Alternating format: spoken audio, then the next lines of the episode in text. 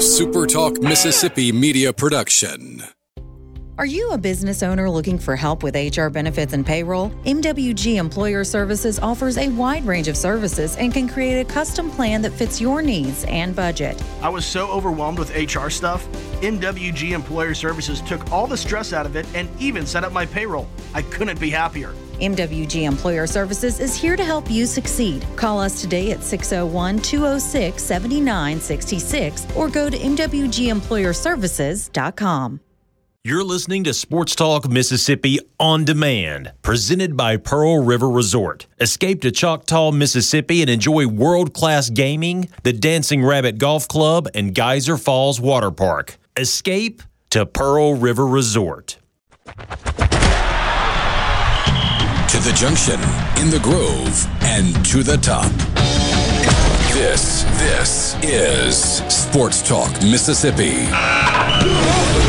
On your radio and in the game, right here on Super Talk Mississippi.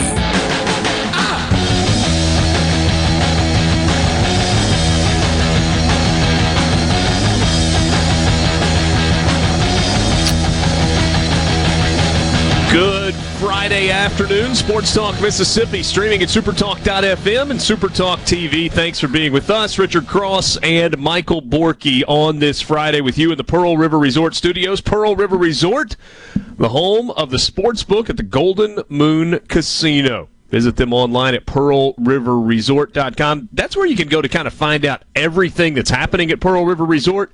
But you got to do yourself better than that. You got to visit them in person, whether it's for the uh, the table games or the slot machines or the sports book or maybe it's golf.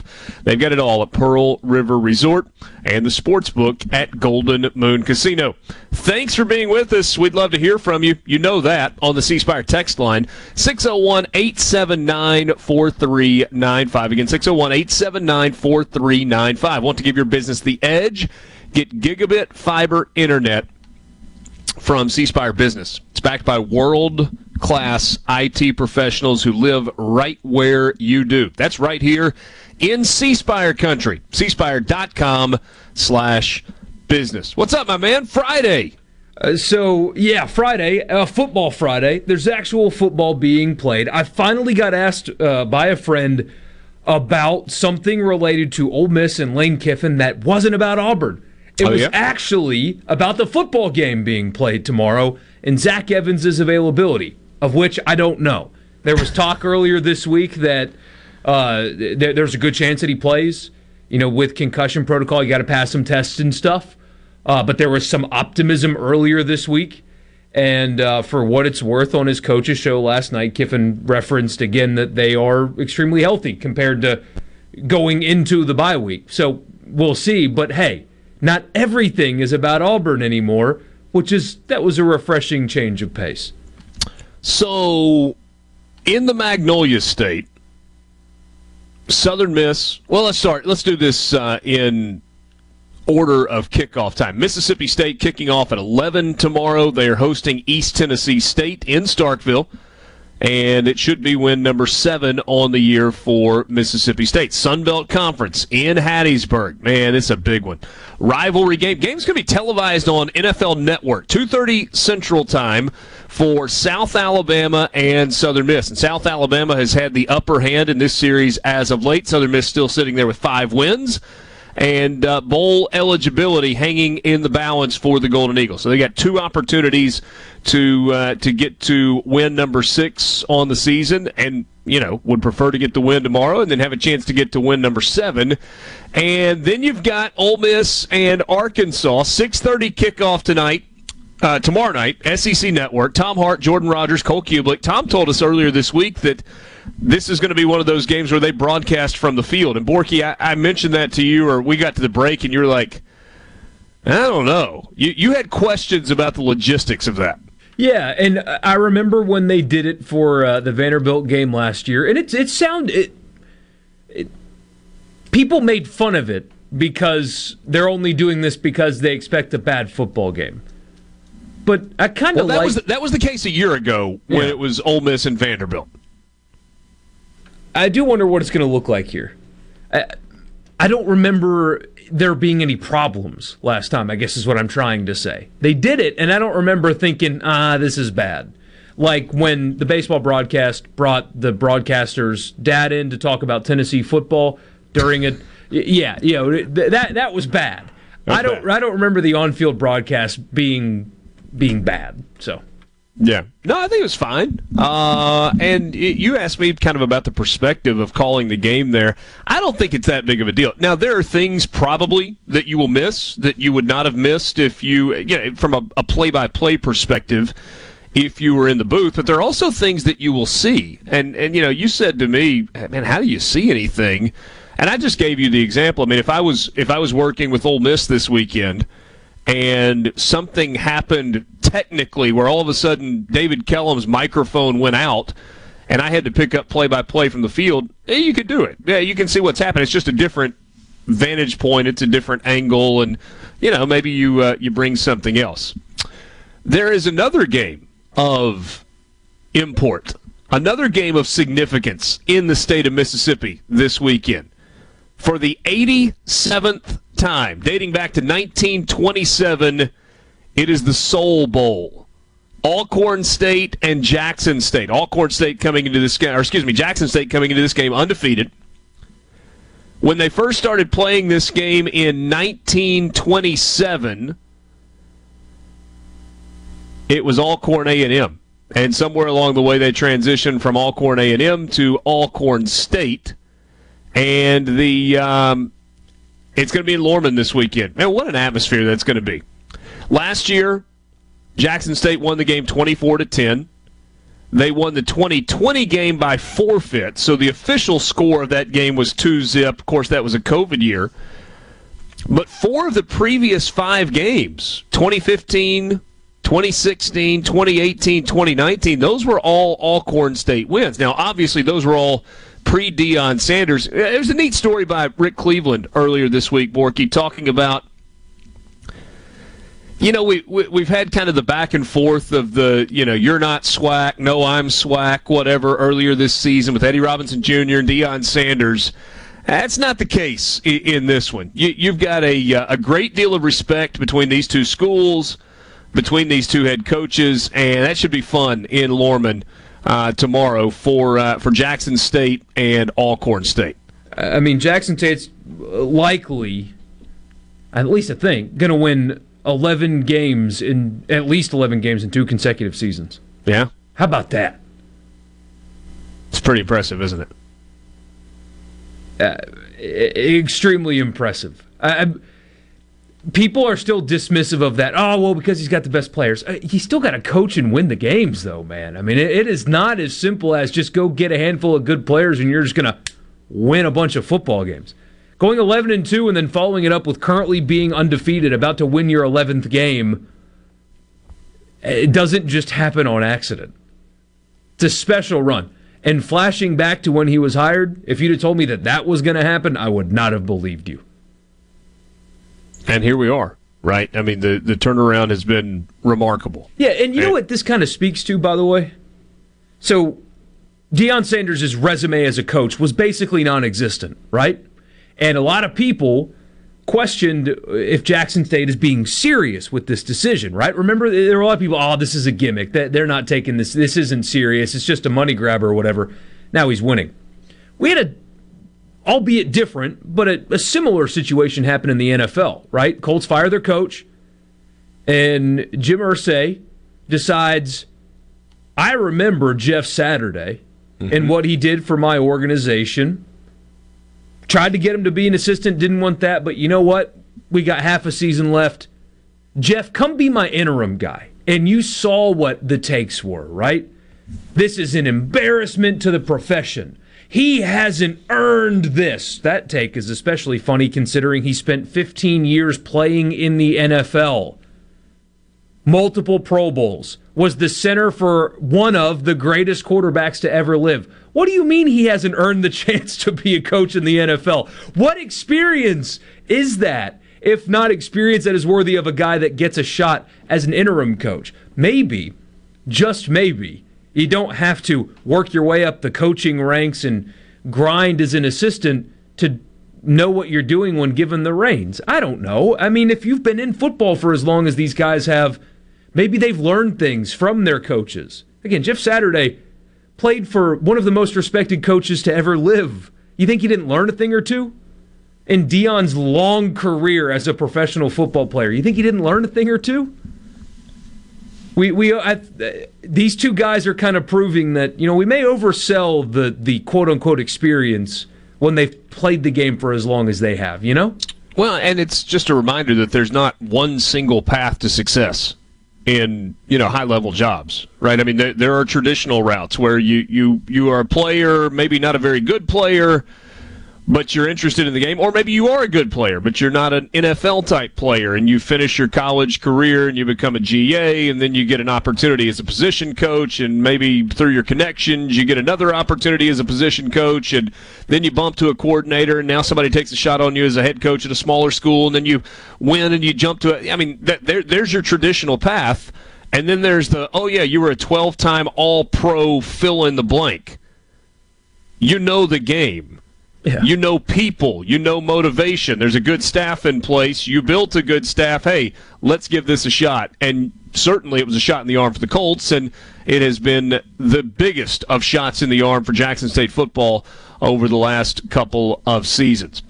Here's what's coming up this afternoon. Will East will join us uh, about 20 minutes from right now. We will talk about North Half and State Half championship games in the state of Mississippi that are having happening all over the place tonight. Will says this is the best Friday night of the year. Bruce Marshall will join us at 4:37 as he always does. Bruce, of course, in the Gold Sheet. And we'll talk with Brandon Marcello from 24 7 Sports coming up a little bit later. Plus, it's a Food Friday. This is Sports Talk Mississippi, and we sure are glad to be with you.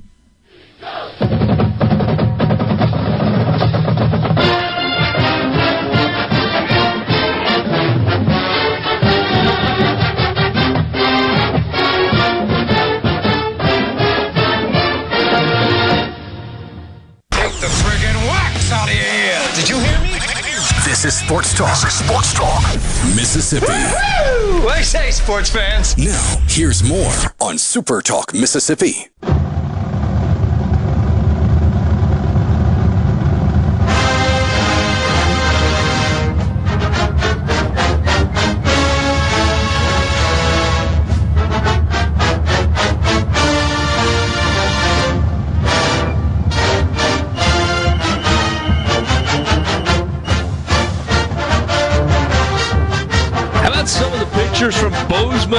Montana, where game day is going to be broadcasting this weekend. Did you see Rece Davis doing the promo, standing at about a foot of snow? Yeah, pretty uh, pretty good stuff there. And then the game day bus arriving in a slightly different way, rolling into Montana it gets uh, a rodeo style horse parade coming into uh, into Bozeman. Uh, that's going to be a cool scene. Uh, absolutely worthwhile. See, that's what I can really get behind when you're talking about college game day going to different places. Not only are they going to a different place, they're going to a place where they are so excited to be there, like we saw in, in Jackson earlier this year when they came to Jackson State. But also the the backdrop, the visuals are going to be spectacular. Just an absolute winter wonderland. Yeah. How would you like to be driving that big old bus on snow-covered streets rolling oh, into Bozeman, Montana? That that would terrify me, but that's why they're professionals and, and I'm not. But you know, I understand that that brands drive everything, right? Uh, uh, of the top 10 highest rated college football games, I think Alabama is in 4 or 5 of the top 10. I mean, I understand that, right? People care about the, the big time. But there is so much more to college football than Alabama, right? And I love when they do stuff like this. Some people don't. Some people think that they should just go to literally the biggest game every week, but you'll end up going to the same place all the time. Did you know they play awesome football in Bozeman, Montana? If you didn't, you're going to learn. And the scenes in the setting is incredible, and it's a cool story, and they're interesting. They're interesting people. I love that. And I wish they would honestly do more of that than than they do already, but at least they do it. Got to go to Montana this summer. Absolutely gorgeous part of the country. I mean, just, just breathtaking, spectacular, pick your adjective, all of the above. All right, it's Friday and we've got tons to do. I mentioned uh, Will East will join us in the next segment. We'll talk high school football in the state of Mississippi. Uh, Brandon Marcello in the four o'clock hour. That probably will uh, not sit well with some of you, but we'll ask Brandon some questions about some of the things that he's tweeted and has reported this week and kind of why he believes some of the things that he does. So we'll uh, we'll see where that goes, and then uh, Bruce Marshall will join us later in the four o'clock hour today as well. But before we get to any of that, it is time, Michael Borky, for two questions. So Two we're, questions. we're gonna s- not skip Mississippi State. We'll talk about Mississippi State, but uh, to answer the questions quickly, Mississippi State absolutely way- must. It just interrupted. I'm sorry to do that. Hey, Dad told you at the beginning of the week. He's like, "Look, I, I'm the Mississippi State guy around here. We're not talking about Mississippi State much this week. Yeah. We haven't. So honesty, that will change. And we've got a fun, fun, fun week coming up for you next week, leading up to the Egg Bowl. Sorry. Yeah, There a, you go. A lot of nostalgia coming next week in the best kind. Uh, but Mississippi State just has to make sure that they know exactly when the ball kicks off. Uh, Mm-hmm. th- that's what they absolutely must do. And what they absolutely cannot do is think that kickoff is at 4 instead of 11. Otherwise, that is not worth talking about. Yeah, so, feels pretty good. Feels pretty confident. for Ole Miss in Arkansas, Ole Miss absolutely must do what to win the game tomorrow? They're a favorite, but not a very big one. Now, why don't you go first? Uh, block out the noise, and I'm not just talking about even you know Lane Kiffin Auburn stuff. I, I I imagine it was pretty hard for them, even if it was just earlier this week, to to refocus. You have this big emotional game. How many times in college football have you seen big emotional game, win or lose, and a team kind of underperform the next week? So almost had a big emotional game. Alabama down to the last play, and you lose. And when you lose, roll your eyes if you want, your chance at making the playoffs was done.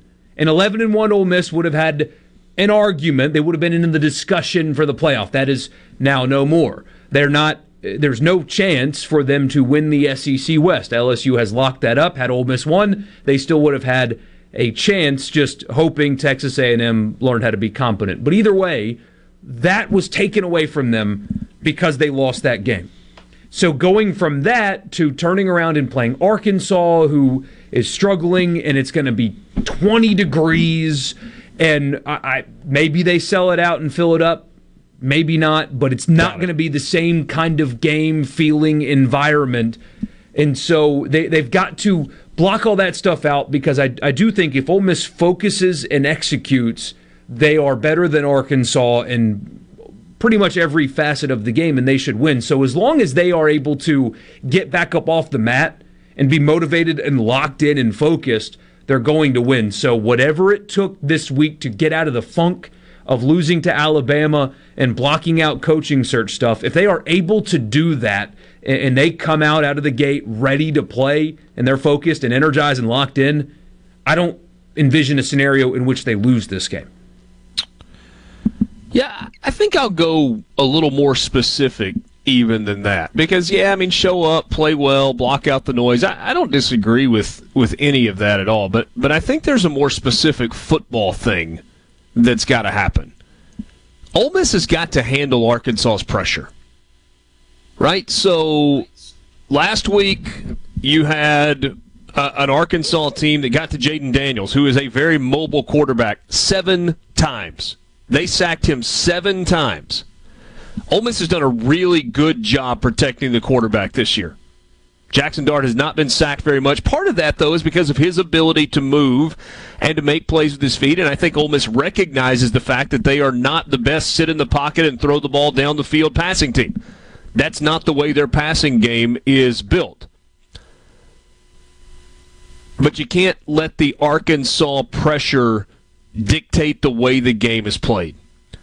And so Ole Miss has absolutely got to handle that pressure from Arkansas's front seven. Those linebackers have, have got a million tackles. Drew Sanders and Bumper Pool. Defensive line that's pretty decent at times. I think the thing that can work in a, uh, to Ole Miss's advantage is Quinshon Judkins and that ability to make one man miss in the hole.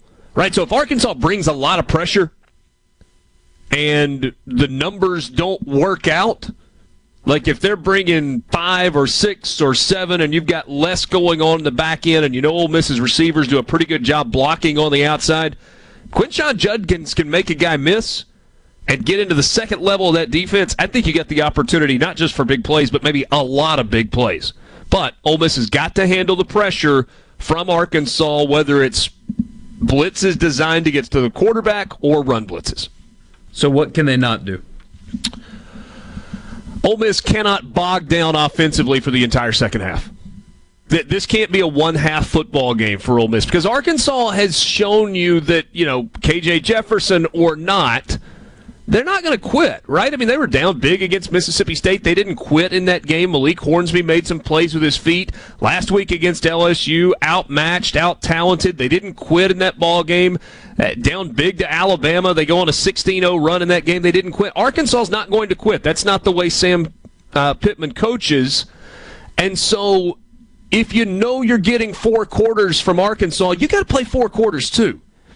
Now, if you can build up a cushion in the first half, that gives you a little bit more margin for error. But Ole Miss absolutely cannot come out of the gates hot, play well in the first quarter, be up 10, be up 12, maybe carry a, a, a two score lead into the locker room, and then go into hibernation for the second half of the game offensively. Can't do it. Going to have to play four quarters and going to have to be productive. I'm not saying that you got to score 30 in the first half and 30 in the second half, but you're going to have to be productive offensively in the final 30 minutes of the game the way you normally are in the first 30 minutes of the game. Yeah, uh, mine would be revert back to old habits defensively. So for the last six quarters, Ole Miss's defense has been physical.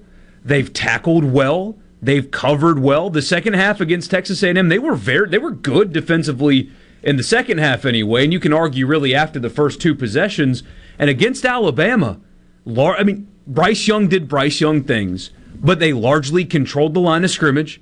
They largely tackled well. Again, Bryce Young did Bryce Young things, but guess what? He's he doesn't play for Arkansas.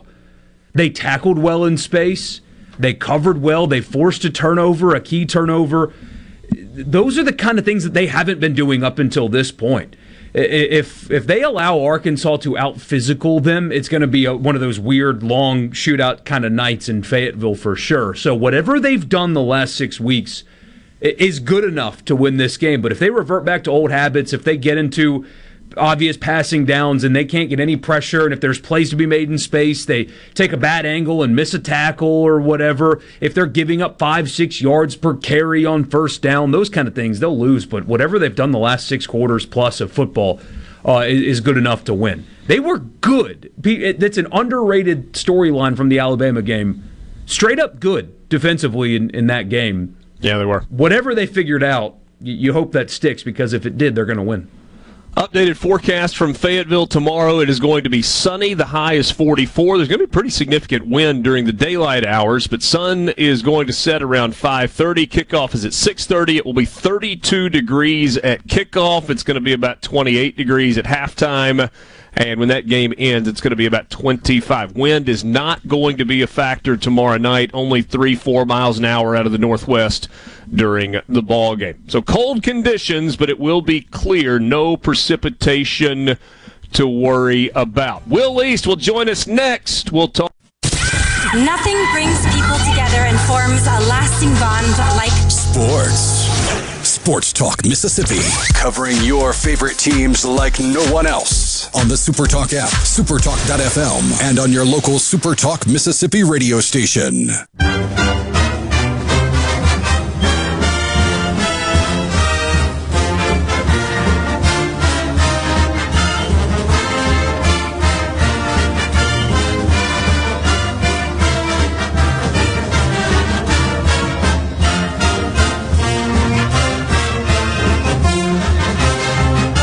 Sports Talk Mississippi streaming at supertalk.fm and supertalktv.com. Of course, your Supertalk Mississippi radio stations all across the state of Mississippi. We are glad to have you along for the ride on this Friday afternoon. If you are traveling, whether it's to Starkville, or to Hattiesburg or to Laurel. Uh, sorry, not Laurel, Lorman. I guess if you're traveling to Laurel, uh, if you're traveling to uh, traveling to Lorman for Jackson State Alcorn State, or maybe you're making your way to Fayetteville and you've got us tuned in this afternoon. Thanks for being with us. Or maybe you are traveling north or south inside the state of Mississippi for high school football on this Friday night. Will East joins us right now. All guests appear on the Farm Bureau guest line. Check out favorites.com and go with the home team, Mississippi Farm Bureau. Of course, Mississippi Farm Bureau, the sponsor of the high school football scoreboard show right here on Super Talk Mississippi, 10 until 11:30 tonight with all of the news and all of the games. Will East has been telling me really since like mid August, but certainly for the last two weeks, this is the night. This is the one you circle. The matchups are fantastic. This is typically the most fun night of the year because from top to bottom, from the north part of the state in 6A to the bottom part of the state in in 1A football, you have just monster matchups. It's it's hard to just say which game is the best because there are so many. Each one of these games has an incredible storyline from 6A to 1A. Tonight 6A, 5A and 1A will be in the second round of the playoffs, whereas 4A, 3A, and 2A will be in the third round of the playoffs. And you've kind of whittled everything down to the, the teams that really you thought we were going to be here. And then there's teams that, man, I cannot believe they made it this far. Starkville is one of those teams. Starkville was. They had like a. You were a doubter. You were was a doubter, doubter. Will. They had a very small percentage of a chance to make the playoffs. They ended up making the playoffs, and then they go on the road last week. They beat Southaven, a team that was undefeated. They won by like 20 points, 19 points, something like that. I can't remember the exact score. And now they got to go on the road again. They got to play at Clinton, a team that beat them by seven points uh, in the middle part of the season it's just the, you got these kind of matchups all across the state. A lot of rematches, and you'll hear this said over and over again uh, throughout high school broadcasts throughout the night. You'll it's hard to beat a team twice in one season in high school football, and we have a. a three of the four 6A games tonight are, are rematches. So you got Starkville at Clinton. Okay. Uh, the other game in the north is Madison Central at Tupelo. Tupelo won that game Ooh. in dominating fashion last time. It was 34 to nothing. Madison Central had negative six yards passing.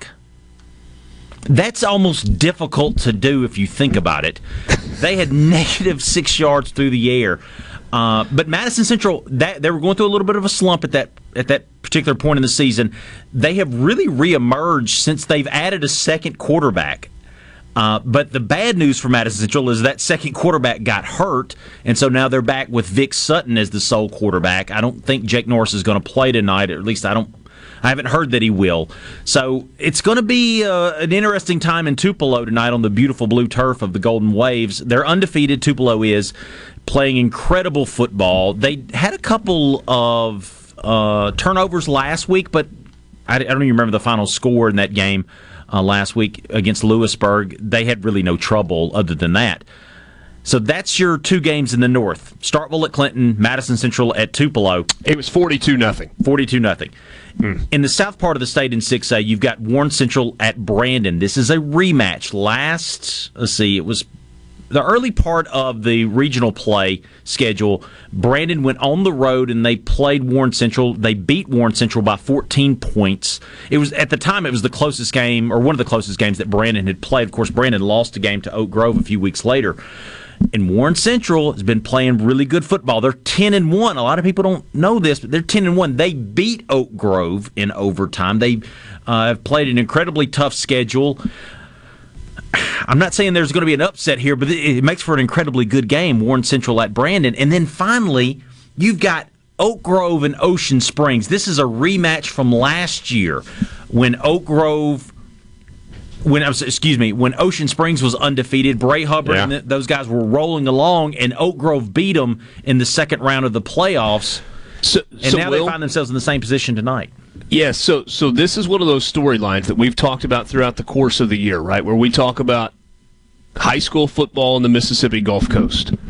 And here's an opportunity for Ocean Springs to kind of poke a hole in history, right? If they can if they can get the win over Oak Grove, then we're talking about advancing to a South State title game. So still a couple of wins away. There's a lot of work still to be done, but they've got that opportunity. for 6A football on the coast. Right. because every other classification does pretty well on the coast, but it's 6A football in particular that has struggled on the coast. Because in like 5A, you've got Picayune, who is undefeated. They are the defending 5A state champs. Tonight, they'll host West Jones. Picayune kind of the MO on them is that they're going to run the ball, they're going to run it often, and no one has really stopped them. No one is, maybe one or two teams have somewhat slowed them down. But on the other side of the football, they've got such a good defense that they only need to score once or twice. They've only allowed I think Gautier's the only team to put over 20 something points on the board against them this season. They wow. have an incredibly good defense that nobody talks about. Picayune does. And they're going to be facing a team in West Jones tonight who's known for really good defense. So can West Jones's offense score some points against uh, Picayune tonight? That'll be the question. And then Vancleave at Gaucher, the top rusher in the state, John Peterson, going up against the top passer in the state. Caden Irving of Gautier. So this is this is another rematch, by the way. An incredibly good game. Callaway at Vicksburg, two of the best defenses in the state, facing off against each other, and then Neshoba Central traveling to West Point. This is the same position these two teams were in last year. Neshoba Central lost that game last year. West Point they started 0 2. Everybody kind of freaked out and said, "Oh, the dynasty's over. Uh, we're moving on." Well, they've quietly won nine games in a row now, and they're averaging 350 yards rushing per game. It's it's pretty incredible. And, and, if you made me bet, will West Point or will West Point not be in the state championship game? I probably would bet that, yeah, you know, when it's all said and done, they will. But again, a lot of work to be done for West Point six state championship games in a row. They won four state titles in a row. Last year they lost to Picayune, which was an incredible game. Um, you know, a lot of people in the know are kind of, you know, rooting for West Point at Picayune or West Point against Picayune in the state championship game once again, but it is really just so up in the air. You take a team like Gautier that no one was talking about early in the year who has all of a sudden, with Caden Irving at quarterback, has just exploded. They are scoring points left and right. They have two losses on the season. They lost the first game of the year, I think, in overtime, and then they lost to Picayune by seven points at Picayune. That game could have gone either way. Um, that's a that's a dark horse right there. And then you've got Vicksburg, a team that has maybe the best defense in all of 5A. Uh, they have two losses on the season, but those are the first two games of the year against 6A teams. So it's really it really is up in the air in 5A. Although Picayune is is probably the favorite. If any one of these teams won the state championship in 5A, I wouldn't be surprised. We're going to talk more about 4A, 3A, 2A, 1A uh, after the break as well. But, Will, I've got one of these games circled in 4A. And you tell me if I'm circling the wrong game. But I'm looking at that matchup between Itawamba AHS and Houston tonight in the north half of the state in 4A and going, whoo, it's, yeah. Ooh, sign me up for that. Houston has been playing football since 1930, and this is the best team they've ever fielded. Wow. Okay? And they're probably the underdog in this game. It tells you how good Itawamba AHS is. But it's on the road. It's at Houston. It's going to be in Chickasaw County. Itawamba AHS has this kid by the name of Isaac Smith who is just such an he's like all around as good as you could possibly get. He's an incredible running back. He's an incredible defensive player. Um, he's a great wide receiver. He had like 170 yards two games ago uh, receiving He's also the team's punter. He's really good at that, and I think he has like a 4.0 GPA. The kid, man, I don't know what the kid can do wrong. If somebody recruit this kid, uh, I think his dad played at Ole Miss, if I'm not mistaken. Uh, I, I, can't remember his name, but Isaac Smith of Itawamba AHS, 12 and 0, an incredibly good team. Um, I think that would be 4A this year is my favorite classification. Each year, I kind of pick a classification that is my most favorite. 4A this year is my favorite one because any one of these teams in 4A that's still alive could definitely win the state championship, and I would not be surprised. You've also got Louisville at Caledonia. This is a rematch from last year. I didn't expect Caledonia to be here. Last year, Caledonia had their best team in school history, but Louisville put them out of, uh, in this round of the playoffs. Well, Louisville and Caledonia are back again. Louisville, of course, 4A powerhouse, one of the best teams in the entire state as far as high school football history is concerned, and this will be a really good game tonight. All right, we're going to look at 3A, 2A, and 1A when we come back. Will East, our high school football guru. We remind you, you've got the high school football scoreboard show for Mississippi Farm Bureau coming your way tonight. 10 o'clock until 11.30. Will and the gang will have reaction from all of the games across the state of Mississippi. This is Sports Talk in the Pearl River Resort Studios.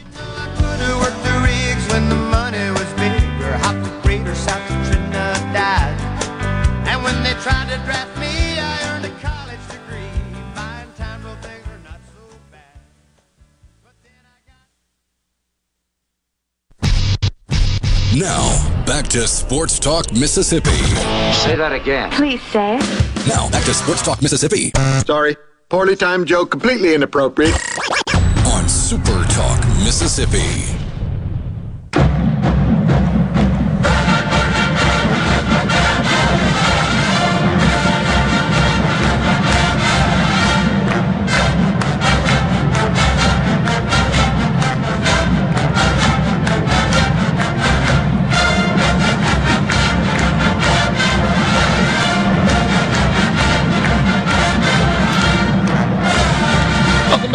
Talk Mississippi, streaming at supertalk.fm and Supertalk TV. Thanks for being with us. You want to be a part of the conversation? You can join us on the C Spire text line at 601 879 4395. Right now, though, the conversation is about high school football. Will East with us in Studio X in our Supertalk Mississippi global headquarters. We talked about 6A, 5A, 4A. What about the lower three classifications? 3A, 2A, 1A. Well, I remember all the way back in week one us taking a keen look at the Amory Panthers. And we look up here, and you got Amory still alive. Yep. Uh, Amory is still alive. They are hosting Winona tonight, a really good Winona team, 10 and 1. Amory, the, the MO on them is uh, Rufus French's son. Um, I think it's Charleston French, who's the running back and punt returner there, and kickoff returner, who's just an incredible player. And Amory is on one of those '90s type runs that they used to make in those, you know, the mid to late '90s. Um, and right now, if you're looking at things, I would say they're the team to beat in the north part of 3A still. But Noxubee County, who's hosting Kossuth tonight, I never really count Noxubee County out of anything until they're actually out of it. They're just one of those teams that you look at their record, you go eight and four. Well, everybody else is either undefeated, they only have one loss, but. Noxubee County plays a really tough early part of the schedule. They play West Point typically. They'll play Starkville typically. They'll play Louisville obviously in the Toothpick Bowl, and they're just a team that, that's that's built for this this part of the year. They are always an incredibly, incredibly talented defense and. Uh, uh, just a team that, that's that's tough to beat at home, and that's where they are tonight as they host Kossuth. And in the south part, you've got a yeah. team that really shouldn't be here. Wesson should not be here. They're one of those teams that you don't get many upsets in the first round of the uh, 3A playoffs. Well, we had one. Wesson won. They beat Union last week. That was a huge upset. So they got two upsets in a row. But tonight, Wesson, the Cobras, by the way, they have to go on the road and play Raleigh, who Raleigh is the favorite in 3A South now. Raleigh is the team with Suntarine Perkins. They are 11 and 1. That one loss was against MRA on the road. And Raleigh is just an incredibly tough football team. Perkins, he's a guy who can rush for 200 yards and then turn around and uh, you'll throw a pick six to him. That's the type of player that he is, and that's the type of rough and tumble, old school type team that Raleigh is. They're not going to throw the ball at all. They don't have to, really, because Suntarine Perkins and crew will just run it down your throat.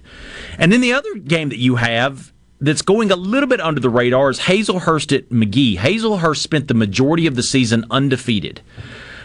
They're 11 and 1 now because that one loss was to Raleigh. And then you've got Magee on the other side, um, who's had a, a, really good season. I was not expecting them to be as far as they are right now. They're 8 and 4. So 3A is looking really good. 3A is a, a classification where I would say Raleigh and Amory at the beginning of the season, if you'd have told me those two teams would be in it, I would not be surprised. I am a little bit surprised that Hazlehurst and Magee are still here. Um, I'm certainly surprised that Wesson is still in it. Uh, they've got a tough, tough road um, tonight, road trip tonight as they go to Raleigh. In 2A, kind of the thing that stands out in 2A is Scott Central at Philadelphia. Scott Central is the defending 2A state champ there. They're 10 and 2. They kind of had a rough part of the middle of the season, but since then they've done really well. The other game that really stands out to me is Eupora at Northside. Northside's a new team. A lot of people don't even know who Northside is, but Northside was formed through consolidation a few years ago, and last week they beat Baldwin. Baldwin I think had the most had scored the most points in all of Mississippi high school football, and Northside beat them. I could not believe that they won that game. Well, tonight they're going to host Eupora, who's ten and two, and then the other games you've got you got Choctaw County at Charleston, and then Lake at Velma Jackson. So that's kind of a look, and then of course we got one A uh, second round one A action, and really the game to to focus on for me is Taylorsville at Hamilton. So Taylorsville, one of the most successful high school football programs in Mississippi high school football history, used to be a 2A school. Now they're a 1A school. They're 8 and 4 this year. They're playing at Hamilton. Hamilton has this kid by the name of Kaiser Werner, which sounds like a supervillain name. and he's Next got Marvel series. Yeah. He's got like 31 touchdowns this year he was at one point the leading rusher in the state. I think he's since been surpassed, but he's like top three right now. And he's a sophomore. Wow. it's it's really incredible the, the, job that Hamilton Hamilton's undefeated. Think the job that they've done. You've also got Simmons at Biggersville. Simmons might get upset in this game at Biggersville. Biggersville's undefeated. I'm calling for an upset. So there you go. All right, we will look forward to it, and you'll have the full recap coming up tonight. 10 to 11:30 the Mississippi Farm Bureau Insurance Company scoreboard show. What year is this for that show? 27, 28. I don't know. It legally can drink and rent a car now, so there you go. that's good to know. Good to know. Thanks, Will. All right. Sports Talk Mississippi. More coming up with you.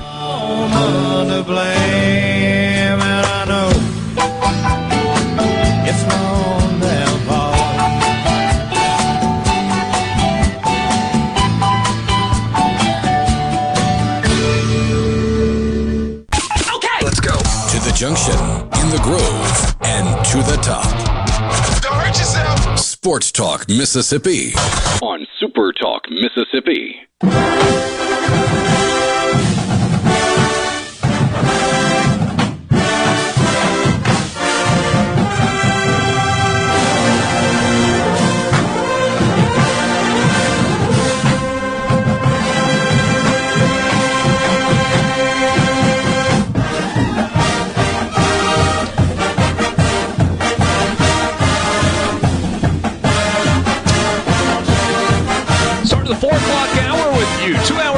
On this Friday afternoon. Sports Talk Mississippi streaming at supertalk.fm and supertalk TV. Richard Cross, Michael Borky, Brian Haydad is out today. I'm sad. He's sad. Well, I don't know if he is or not, but he's missing a Food Friday.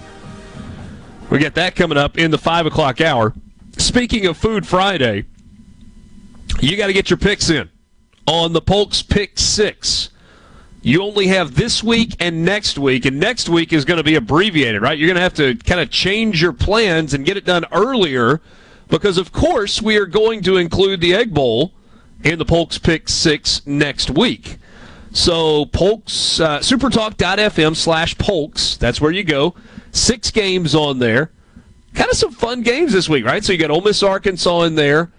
Uh, you got Southern Miss and their game uh, in there against South Alabama. You got Jackson State, Alcorn State is one of the games you got to pick this week. Couple of games from the Pac 12, a little Big 12 action in there, so we're kind of spreading things out all over the country. So be sure to get your picks in. It's free, and it gives you a chance to win a six pack of Polk's meat products shipped directly to your door. It's free. Doesn't cost a thing. Doesn't take but like a minute. Supertalk.fm slash Polks. If uh, if you want to be part of the conversation, you can join us on the C Spire text line 601 879 4395. State fans, this is for you. I want to hear from you on this. Again, somebody asked what the link is. Supertalk.fm slash Polks. If you want to get in the contest, it is free. Uh, give your business the edge with gigabit fiber internet from C Spire Business. cspire.com slash business coming to you from the Pearl River Resort Studios. Visit pearlriverresort.com for information on everything happening at Pearl River Resort. Bradley and Marietta says, I was lucky enough to win one of those. The meat is awesome. Thanks, guys. Thank you, Bradley, for listening, for participating, and congratulations on winning. And uh, yeah, we concur. It is just spectacular.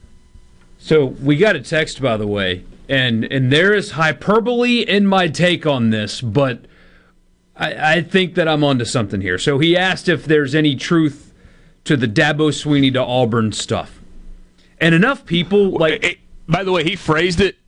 Any truth to Dabo interviewing at Auburn? No, yeah. Dabo will not be interviewing for anything. But carry on.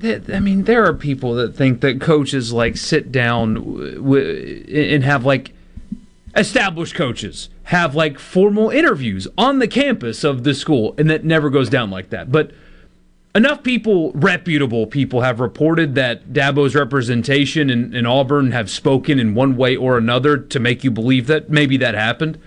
And like we said last week or two weeks ago, you'd be surprised how often the representatives of coaches talk to open jobs, even if they have no intention of taking that job. Happens a lot. Mm-hmm. But if Dabo Swinney were to leave Clemson for Auburn, you might as well go ahead and close the doors on the Atlantic Coast Conference. Just shut it down. Because I, I don't think that that is recoverable as a league, considering where they are in television contract and stuff like that. If Dabo leaves Clemson, the best program in the ACC by a long shot, for Auburn, who's not even the best program in their own state, that will speak terribly on the ACC. You would understand why, though, Dabo might consider it. I, I, do, because the, the ACC, I mean, we've talked about this so much, right, with where that conference is headed financially. They're a sinking ship. That is exactly what the ACC is right now, despite what people over there want to argue. That conference is a sinking ship compared to their Big Ten and SEC counterparts. Sinking ship. He'd be getting off of it jumping off. That would be such an indictment on that league because he's got it made at Clemson. And wanting to get out of there tells you all you need to know about what he thinks the future of that job in that league is. Yeah. Which is no, I, I, I agree with that because it's it's a really good situation. It's a zero pressure situation. He's delivered two national championships, even in the last two years when Clemson has been down it was a 10 win season a year ago, and they're in the top 10 in the country this year. And they're playing for the ACC title again this year in what could be a really entertaining game against North Carolina coming up here in a couple of weeks in Charlotte. So, yes, I mean, I, have talked to some people, and they're like, I don't believe it. Don't don't think it's happening. No, no, it's not happening. And yet, it's just not as far fetched if you really break it down as maybe the immediate dismissals would lead you to believe that it is. So, I guess we'll wait and see on that. I mentioned a second ago, state fans, I want to hear from you on this because I, I don't think this is a hot take. I don't think. Maybe you disagree. Um, Mississippi State did its uniform reveal earlier today just before lunchtime today, they uh, they did the uniform tweet from the Hail State football Twitter account, flipped the script, and they used a nice little font for uh, for script, and then they got the video. So the maroon jersey with the white and gray, the white gray white side shoulder stripe I assume that there are white pants down below. You actually can't see the pants, so I don't know if it's white pants or gray pants. Either way, I'm fine with it. And a glossy maroon helmet, white face mask with the script state logo on the side. So here's the hot take. It's Mississippi State's best uniform, and it's not even close. I don't even know that that's like a warm take. I'm just telling you of the uniform combinations that Mississippi State has, and in my opinion, uh, and, and, it means absolutely nothing, and it doesn't matter. But of all the uniform combinations that I've seen Mississippi State wear, this is the best. And I don't even think there's a close second. Now they did the white helmet with the maroon state script on the side, and that looked good. I think this looks great, and it looks great with the maroon jersey. I think you can do either uniform. I, I kind of just personal preference here. I kind of prefer the white pants with the maroon jerseys, and then the gray pants when they wear the white jerseys. That's just me. The only tweak that I would make to this uniform, and I'm not sure exactly how I would tweak it, is the big banner Mississippi State, like at the collarbone or just above the bosoms. It's too big and too wide and too Microsoft Word art clip arty. Yeah, the, the logo stinks. I, I, I'm sorry, the good people at Mississippi State. You know I love you. That logo stinks. Get it off your jerseys. It is a. It looks better on the basketball ones than it does football. It does. Maybe if you shrink it a little bit, it's it's it's better. Eh, get rid of it. Get you, you have got marks and logos that you have already used that look better than that. The helmets are phenomenal. I liked the the white one better than the maroon one, but both of them the script state looks outstanding. I mean, it, that's a really freaking good looking helmet right there that you're wearing. Get that logo off the chest of the jersey, and now you're really cooking with gas. And again, I don't know exactly how I would modify the chest of the jersey because I, you know, you could go nothing there. It could be blank, and that would be okay. You might just an inch or two move the number up so that there's not as much blank space right there. I, I don't know. I'm being whatever. I don't. There's a lot of options there. I mean, least, you though. could replicate the state script that's on the helmet there on the chest in a much smaller font. I guess. I don't love that. Um, but there's options, and I've seen too many people say, "Well, other I know somebody, use- by the way, Borky is going to say put the M over S baseball cap logo. I don't think that blends there. No, I mean I love the logo. I don't think it. I don't think you introduce that logo in that location yeah. and have it make sense. That's fair. That's absolutely fair. I don't think baseball should have anything exclusive uh, when football is the thing that writes everybody else's paychecks. Uh, but I've seen enough people say, "Well, you know, other schools are known as state, and we're not state." You are in the SEC. You're the only quote unquote state in the SEC. Yes, Michigan State uses state on their basketball and football jerseys and stuff, and they go by that. You have Louisiana State, but they are LSU. They are LSU. They are not state anything. You are the only state, air quotes, in the SEC. So just own it. It's a good mark. It's unique to you. Looks really nice. It's clean. Run with it. And it looks like the school is, by the way. They're using uh, that state everywhere. C Spire text line Dale from the Delta block state across the chest is the way to go. Eh, I don't know. He says this be- uh, this best look is the helmet with maroon top with no gray accents on the top or the bottom. I, I kind of like the gray in there. I think it's good. Uh, Brandon Burnsville, it's the combo, and they should just put state on the jersey. LOL, who says bosoms anymore, RC? Well, clearly I do. We'll be back.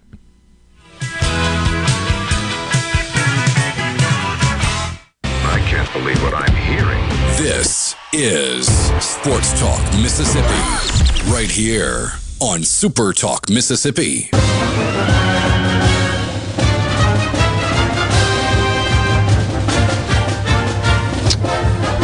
Rolling on with you on a fight song Friday, Sports Talk Mississippi, streaming at supertalk.fm and Supertalk TV. Bruce Marshall will join us in the next segment on the Farm Bureau guest line. Bruce from the Gold Sheet will get some of his winners going into the weekend. It's a Food Friday. We'll get to that in the 5 o'clock hour as well.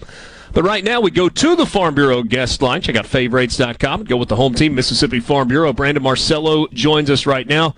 Covers college football and kind of specializes in the SEC for 24 7 sports. And uh, Brandon, I appreciate you uh, jumping on and spending a few minutes with us this afternoon. It's, uh, it's been a week, it's been a couple of weeks, and the next eight to 10 days are going to be absolutely crazy as we come to the end of the season and the coaching carousel gets going full tilt. Yeah, I think this is going to be a crazier coaching carousel as far as assistant coaches moving than it was last year. I'm not so sure about head coaches moving around. We had 29 head coaches on the FBS level make moves, which is the second most in modern history here. And so I think it's going to be substantially less. I think it's very clear that that's the case. But we had a lot of assistant coaches moving here in this off season. One, some just like leaving the business altogether from mm-hmm. some people I've been talking to, and then others. I think we're we're getting to a point here where there's going to be some turnover for some coaches, especially some big gigs like Alabama, for example, where you're going to see some turnover that isn't necessarily voluntary as we've seen in the past, where you might actually see some firings on staffs. Well, and you know, the other piece of this that is going to be absolute chaos is the transfer portal. There are people that are saying that the transfer portal on December 5th, when it opens, is going to be like nothing we have ever seen or maybe could have ever even imagined. Yeah, you're exactly right. And it's because of those new windows that we've got in place. And there's a lot of talking behind the scenes. I've talked to several people, including some, you know, that work for us here at 24 7 Sports who are close to, closer to these kids. And, you know, there's a lot of backdoor dealing going on with NIL situations and people kind of setting things up and kind of putting their ducks in a row. So when they do enter the portal in December, they've got a place one lined up, but they also know one how much money they're going to make and exactly where they're going, and there's not going to be necessarily a recruiting process during that window. And as you said, it's going to be a mass exodus, but also some some names right now that I think that might end up surprising us uh, as far as you know, big names maybe going from school to school. I haven't heard anything in particular, but I keep being told to brace myself, so we'll see. We'll see how it plays out. Brandon Marcello from 24 7 Sports joining us on the Farm Bureau guest line. So let, us talk about what has been the biggest story, not just in the state of Mississippi, but the state of Alabama this week, the last couple of weeks, all, all the movement. Um, John Cohen gets hired as well. Let's see. Bryan Harsin gets fired at Auburn. John Cohen gets hired as AD at Auburn. Lane Kiffin's name has been floating around even before Bryan Harsin was um, uh, was let go as a potential possibility. There, you and others have reported that he is Auburn's number one candidate. We'll, we'll get to the details of that in a second, but I do want to go back and, and ask you about something that you tweeted on Saturday. It was uh, it was either Saturday night or Sunday morning. So after Ole Miss loses to Alabama 30-24, you, you tweeted a, a clip from the post-game press conference video, and you asked the question as to whether or not Lane Kiffin has hit his ceiling at Ole Miss. Tell me more about that. Why, why, was that the question that came to mind for you based on that particular part of the press conference? Yeah, when he was talking the way he was, um, he's obviously frustrated, and, and, and the way the question was phrased, it almost, you know, and I understand where Lane's coming from. Of, you know, I'm not here for uh, to, you know, play. Oh, the we only lost by this much, or wow, my player did this but we didn't win. How, how we can build off that? He was he just wants to win. He came here to win, and so I asked that question: Has he hit the ceiling? Because at Ole Miss, the history has shown us that one, it's just very difficult to one contend for the SEC West. They've never been to the SEC championship game since the conference uh, went to divisions and expanded and, and created a uh, championship game. Um, they haven't won a national championship here in modern history. And it's very difficult to have back to back 10 win seasons. And this year, I think they're going to get that done under Kiffin. I think they're going to do that with the win Saturday against Arkansas and then again in the Egg Bowl next week on Thanksgiving night. But I do think it's a fair question based off of the past. Now, if there is a coach out there that can break through that ceiling, and when I talk about ceiling, I talk about a ceiling that just has been there under every coach that's been there at Ole Miss if he can break through it, it would be him because he has shown here in a very short amount of time that he can do things at Ole Miss that have never been done. But the question is, is is it easier to do that at a place like Auburn or Florida than it is at Ole Miss? And I think if we're looking at it from a you know an objective standpoint, history shows us that yes, it would be easier. But again, that doesn't mean he can't get it done there at Ole Miss. And as I said, if anybody's going to do it, he has shown that he's going to he could potentially be the one, and that's why his name has been coming up for jobs like the uh, the Auburn gig this year. Yeah, I would agree with you on the history piece of it, but I would maybe push back on the question of has he hit a ceiling when it's coming immediately after a game in which they were one play away from winning that game. Like, like I mean, clearly win there's, though. there's more that. that was his whole thing. I'm not here to lose. I'm here to. yeah, but it was in games. Response to a question about the stats that Quinshon Judkins had run up. I mean, it wasn't so much about I'm not here to lose. It was I don't give a bleep about how many yards we rushed for. We came here to win, and we didn't get it done. And I guess the point I would say is, if you're a play away from getting it done, then clearly the season, the ceiling is not losing that game, right? No, it's not. Man, he just said that. What I'm telling you, and he hasn't won that game. He hasn't beaten Alabama yet.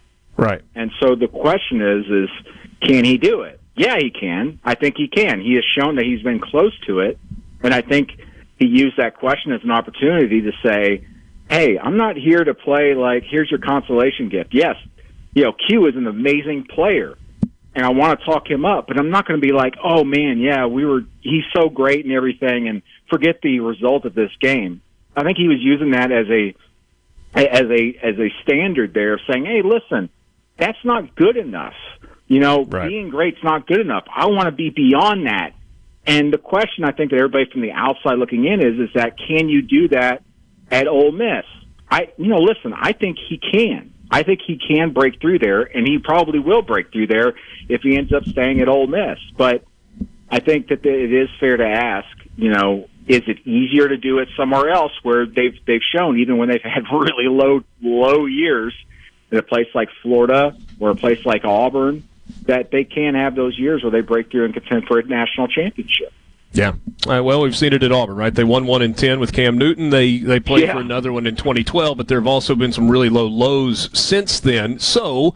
As we push forward, you you reported that um, that Lane Kiffin is the number one candidate for Auburn. Lots of other people have, and yet, at least at this point, he does not have an offer from Auburn. Is that coming? And when do you think that is coming?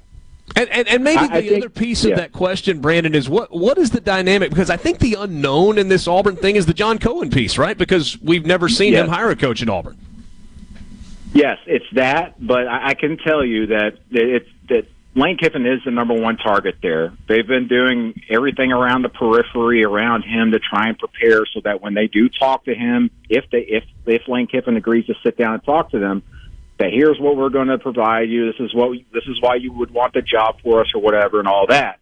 But they've also been preparing for other candidates and other people that they're wanting to approach. What I can't tell you is who all those people would be, other than Hugh Freeze being on that list. But I don't know where he is, whether it's two or three or four. But he is on that list. Kiffin, though, is number one. So I think that you won't hear any of that talk really start to ramp up until obviously after the Egg Bowl, till after the regular season. But they've been doing their work around, as I would say, around Lane Kiffin and trying to figure out how to best go about trying to get him to convince him to to come to Auburn and what it would take. Now, during those conversations, it may become very clear. We just don't know. We don't know how Lane feels. And for that matter, I don't know how John Cohen feels or anybody knows how he feels or how they'll react if they even start conversations, if they do. And it's like, well, I don't know about this and we don't know about that. And then all of a sudden it's just like, you know what, we're, we're going to move on or Lane will say, I'm just moving on. But I I think it's just going to be a lot of talk, as it has been for the last week or so. But I think we'll know. I mean, uh, pretty quickly here after that Egg Bowl whether things are going to be getting pretty serious there. Because, uh, as I said, I think Auburn's had a lot of time to do their research and do everything to prepare for this, and then also Lane Kiffin's people have very much been, you know, in the loop of what what could potentially go down. Egg Bowl coming up in six days. Iron Bowl in eight days. Brandon Marcello. Thanks, my friend. Uh, good to catch up with you. Brandon Marcello from the 24 7 Sports Network covers college football, especially in the SEC. It's going to be a wild week or two coming up. Thanks, Brandon. All right, thanks, Richard. Brandon Marcello joining us on the Farm Bureau guest line. Check out favorites.com and go with the home team.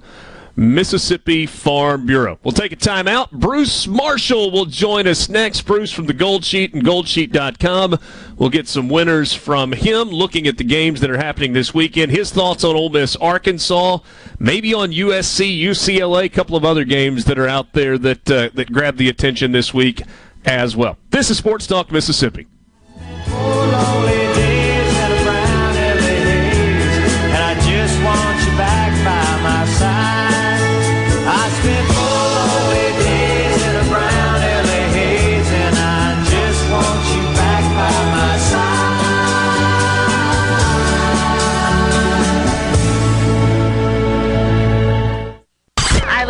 listen to it at work. At work. Sports Talk Mississippi. Sports Talk Mississippi on Super Talk Mississippi. Did you get that memo? Yes, sir.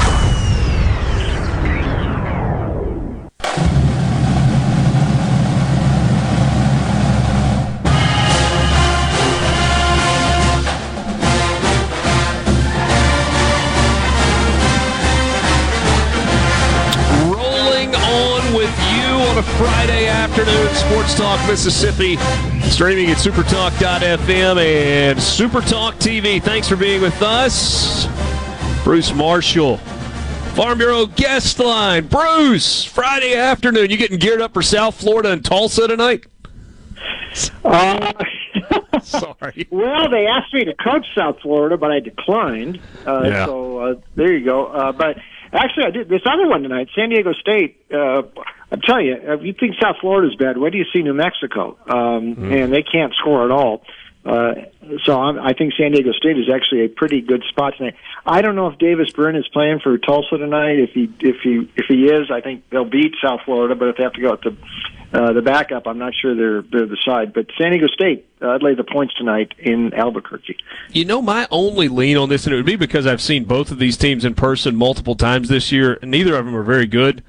I just don't see how South Florida is going to handle 27 degrees at kickoff tonight. That is uh, for for a team that's winless in the conference and one and nine overall. That feels like a miserable setup. It does, and uh, that whole thing is is has gone bad. And yeah, I got to Tulsa, and uh, I yeah, I, it can get cold. I was up one one of the few times I was ever there was in, in December one year, and it was it, it snowed overnight, and it was frigid in, Yeah. in the morning. So it can be. I know it can get nasty up there. And listen, if the weather was warm, I wouldn't want South Florida. Now, my only reservation is, yeah, like you say, Tulsa has gone uh, sort of uh, the other way, and I'm, you know, Philip Montgomery's job might be on the line here. So Yeah. uh, I, I think it's it's a much bigger game for for Tulsa in that regard. So if I had to do something there, I'd probably go that way. It's just neither of these two are my favorites right now. Another place that it is going to be cold is Fayetteville, Arkansas. Ole Miss and Arkansas tomorrow night, about 28, uh, maybe 32 degrees at kickoff, and then working down into the mid 20s by the time it's all said and done. Ole Miss is a two point favorite. Uh, it sounds like KJ Jefferson is probably going to play in this game. It does not sound like he's 100% healthy. I would worry about that cold and that hard field with the clavicle shoulder issue. Uh, Ole Miss coming off a an emotional, heartbreaking loss to Alabama last week, no longer in contention for the SEC title game. Uh, Arkansas's defense has been kind of Jekyll and Hyde, at least in terms of getting pressure or not getting pressure on opposing quarterbacks. What do you see here, Bruce? All good questions. Very perplexing. The only thing I know for sure is all those uh, Learfield guys I saw at the pregame last week in the Grove were not thrilled to have to go up to Fayetteville with it being as cold in late November. Um, I, the thing is, what bothers me if if I don't know for sure about Jefferson, and I know they they say he's probably going to play, but Sam Pittman said that a couple times this year, and then Yeah. poof, game starts and there he's not in there. Uh, he takes his style of play is just so uh, rugged. I mean, it's it's sort of like a you know Tebow style sort of. I mean, he doesn't he doesn't run away from people. He tries to run them over, and by this stage of the season, he's taken a lot of hits. The backups really struggled. Hornsby was bad last week. They had to go to Fortin, who played in the Mississippi State game earlier. Uh, he at least gave him a little bit of uh, an aerial diversion there. It was the best game their defense played all year last week, and they had Jayden Daniels kind of uh, confused. Um, but this has gone kind of sideways for Arkansas, and it just if Ole Miss the ground game there, and he's you know I, Lane still runs tempo, but this offense looks more like a Gus Malzahn offense, and watch it in person than the old Norm Chow offenses that Lane grew up with. They can run like heck, and I think that'll serve them well here. So, uh, twenty-four seventeen, Ole Miss, uh, cold up there. Jefferson's status makes me very leery to recommend Arkansas.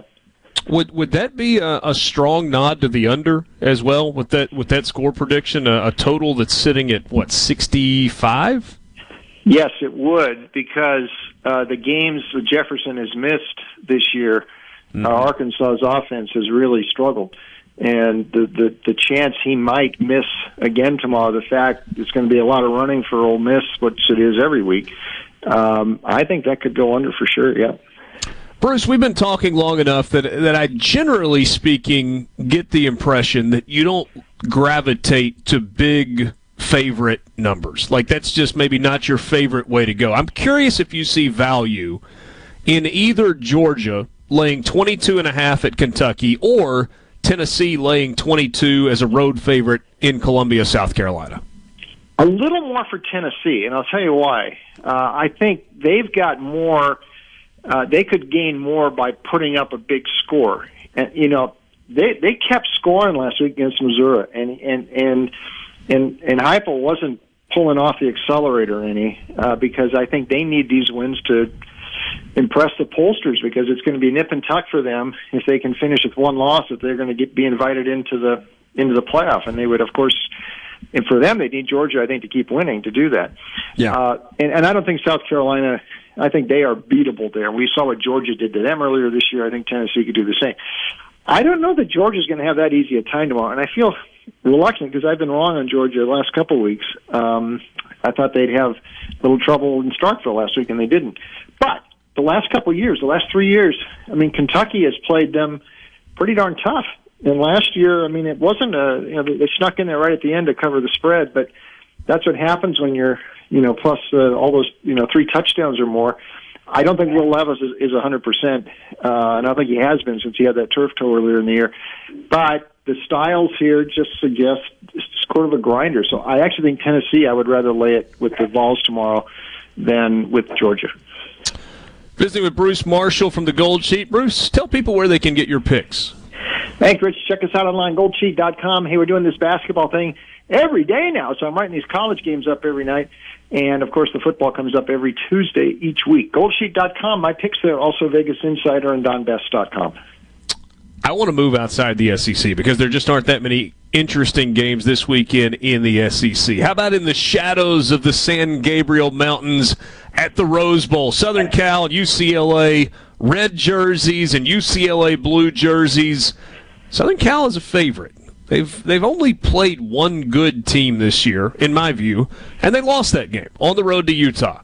UCLA, I think, is a good team. How does this one go?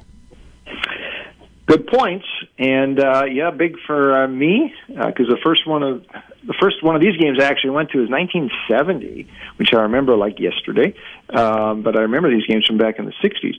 Um, you're right about the schedule here for USC think about this. I, Oregon State was probably a good win. And they were very lucky to win that. But yeah. uh, the four other teams, I mean, UCLA, Oregon, um, uh, Utah, and Washington, of those four top tier teams in the pack, like you said, they've only played one of them thus far, Utah, and they lost. It was close, but they lost. UCLA's beaten Utah, beaten Washington. These teams mirror each other a lot. The defenses are suspect. Uh, Caleb Williams and, and DTR can cancel each other out. I think the difference might be UCLA has more of a jarring running game than SC, which is very finesse with what it does, and that's a Lincoln Riley offense. Also, Travis Dye is out. I don't know if that's that big of a negative for SC because they have some other running backs, but uh, UCLA's physical style, and, and they really have bullied SC. They've moved on them on the ground the last couple of years. Also, one other note: last year, uh, this game went 95 points. The year before, 81. The year before that, 87. So when you see a total in the mid 70s, in this game, don't be scared of it. You can go over. This is the Pac-12 equivalent of Houston SMU. So I think UCLA gets them though. I don't think they should be an underdog at home. 47-42, wild shootout, uh, a lot of points. Don't be afraid of the over. Uh, but I think UCLA wins. 47 42. 91 combined points predicted by Bruce Marshall under the lights at the Rose Bowl. Uh, that is a uh, that's one worth flipping to in the, the commercial breaks of Ole Miss Arkansas if you're locked in on that game. Hey, let's squeeze one more in. Also on the West Coast, Utah and Oregon up in Eugene. Oregon with the disappointment uh, of losing last week. They're now 8 and 2. Utah is 8 and 2. Neither of these teams in, in contention for the college football playoff, but both in contention for the Pac-12 championship game. Yeah, the winner here will be in in one of the spots, and probably SC UCLA in the other. Um, yep. But we don't know about Bo Nix's status, and uh, we've been hearing up. You know, he was in and out in the fourth quarter last week. We have heard, you know, he, they've been holding him out of practice this week, and people up there weren't sure he's going to play, and that's why the line has slipped a little bit. Utah, uh, last I checked, was favored after being a slight dog. We know what happened at the end of last year. Utah got him twice. Uh, when Cristobal was getting ready to leave, they got him twice big. Uh, but if Nix doesn't play, there is such a drop off uh, down after him. That makes me very reluctant to think Oregon can gain the revenge. And I think Utah probably gets them. Although Utah has lost on the road, Florida, UCLA, so they don't, they're not the same team away from Salt Lake City as they are at home. But if Nix is a question mark, I can't go with uh, Oregon here. So uh, 35-30 um, Utah, but it's everything is so dependent upon Nix that makes Just it a stay very, away. very tough call. Pro- probably just stay away on that one. I think so, just because there's still no word definitively on Nix. I, I just Okay. steer clear. All right, one game you love on the way out the door. We got that 20 seconds left. Uh, Mountain West under the total. Colorado State Air Force. Colorado State under nine and one this year. Colorado State lowest scoring team in the country, twelve point nine per game. Colorado State has not scored more than nineteen points in the game all year. Looks like an under to me. So CSU and Air Force under forty two tomorrow in Colorado Springs. Bruce, thanks as always for your time. Great catching up, my friend. Okay, take care. Good weekend, Rich. Bruce Marshall from the Gold Sheet. You can visit him at goldsheet.com. He is always fun to visit with. More coming up with you on Sports Talk Mississippi. My last confession. Well, Father, do you have the rest of the week? Let's get started. Sports Talk Mississippi. Sports Talk Mississippi. Do you ever get so excited that you just can't wait? Sports Talk Mississippi. Covering your Mississippi teams. I've been waiting my whole life for this. Don't touch that dial! Here on Super Talk Mississippi.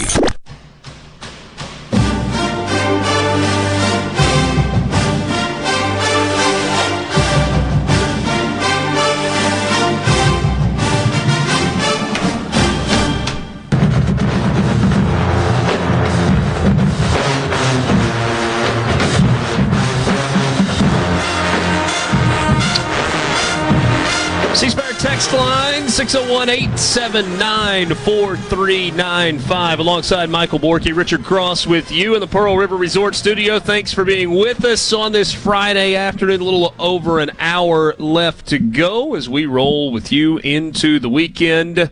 Just got online. Where you at today, Richard? Looks like another hotel room. Yes, yes, it is. Just, just another courtyard by Marriott somewhere out there. Uh, I am in Greenville, North Carolina. I've got uh, Houston ECU tomorrow. Which Borky, I was, I was telling you during the break. I think it might be the best game in the American this weekend. And normally that's not the game that I get assigned. Just candidly. Uh, it's the ESPN. So SMU at Tulane should have been good last night but Tulane won by 35, so that's not really that fun of a game. South Florida at Tulsa tonight. Those two teams are a combined 1 and 11 in the league. Navy at UCF, eh. North Alabama at Memphis, no thanks. Cincinnati at Temple, eh. Houston at East Carolina.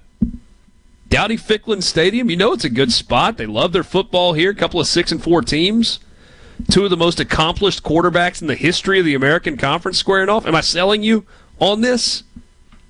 I mean, the slate's not particularly good, so. I mean, given the national slate, yeah, that's what I mean. Not, Tomorrow, not the eight, but just in general, it's not a. And as Haydad says, they're all good. They're all good, and this one's good. There have been better. There have been better, yes. So if you're just randomly looking for something that should be entertaining, one o'clock Central tomorrow, Houston and East Carolina. Don't watch it because of me. Yeah, it just might be a fun football game. Yeah, Clayton Tune, who has thrown for eleven thousand ish yards, and is the number three passer in Houston history, uh, behind. Um, oh, what's his name? The all-time leading passer in FBS history. Keenum, Case Keenum. Case Keenum. Um. So anyway, there you go. Uh. So yeah, just another hotel room. What we got here? We got uh, Ben, big Delta State fan. Ben says Delta State coach Todd Cooley, after leading Delta State to a 10 and one co-conference champ season, was named coach of the year. Also, quarterback Patrick Shegog named conference offensive player of the year for Delta State for the first time since 2012. Over 2,400 yards and 21 touchdowns passing, 13 rushing touchdowns 1 o'clock Saturday, Delta State hosts Fayetteville State in the playoffs, and the game and the video will be streamed for free. If you are interested in watching, you can do that at gostatesmen.com. It's gostatesmen.com. And Ben says, Go Statesman. A great season for Delta State Board. As always. Um, which is kind of funny, by the way. My uh, my favorite Group of Five football coach spent one year at Delta State as the coach, went three and seven, and got the Charleston Southern job. Oh yeah, yeah. Went there. It clearly did not go particularly well in year one, but then yeah, he he took over at Charleston Southern, won at an unprecedented level there, and that was it. But yeah, Jamey Chadwell spent one year coaching outside of that state and it was at Delta State of all places. So uh, the entire world runs through Mississippi. The six degrees of separation become two if you have ties to this state. Yeah. How about this? Maybe the national media needs to look at things differently. Name, image, and likeness. 12 team playoff and the transfer portal changes everything when it comes to viewing who can play for slash compete for national championships.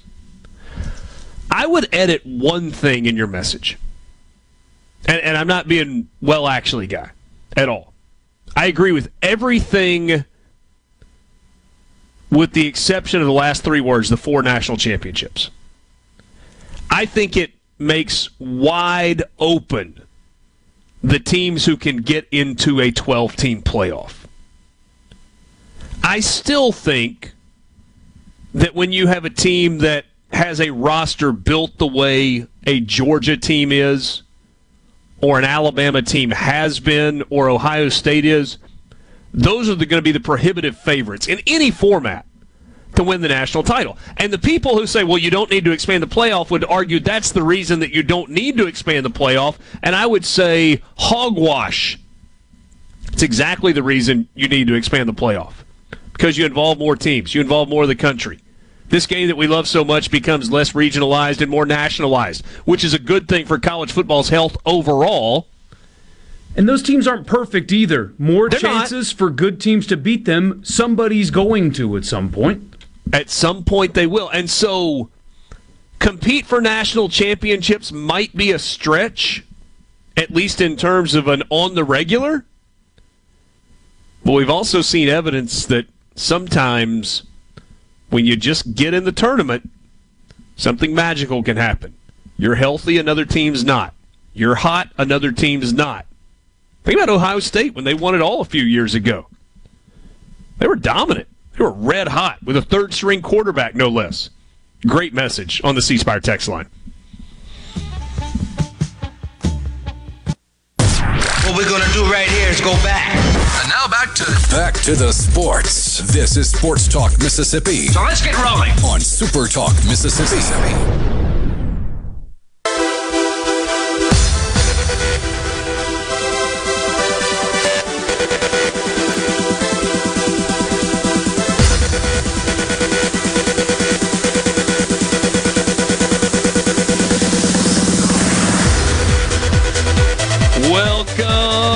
Weekend, Friday afternoon, 5 o'clock hour, one last hour with you in this work week. Then on Monday, we will fully turn our attention to the battle for the Golden Egg. Ole Miss, Mississippi State, Mississippi State, Ole Miss, Thanksgiving night, 6 o'clock kickoff, Vaught-Hemingway Stadium in Oxford.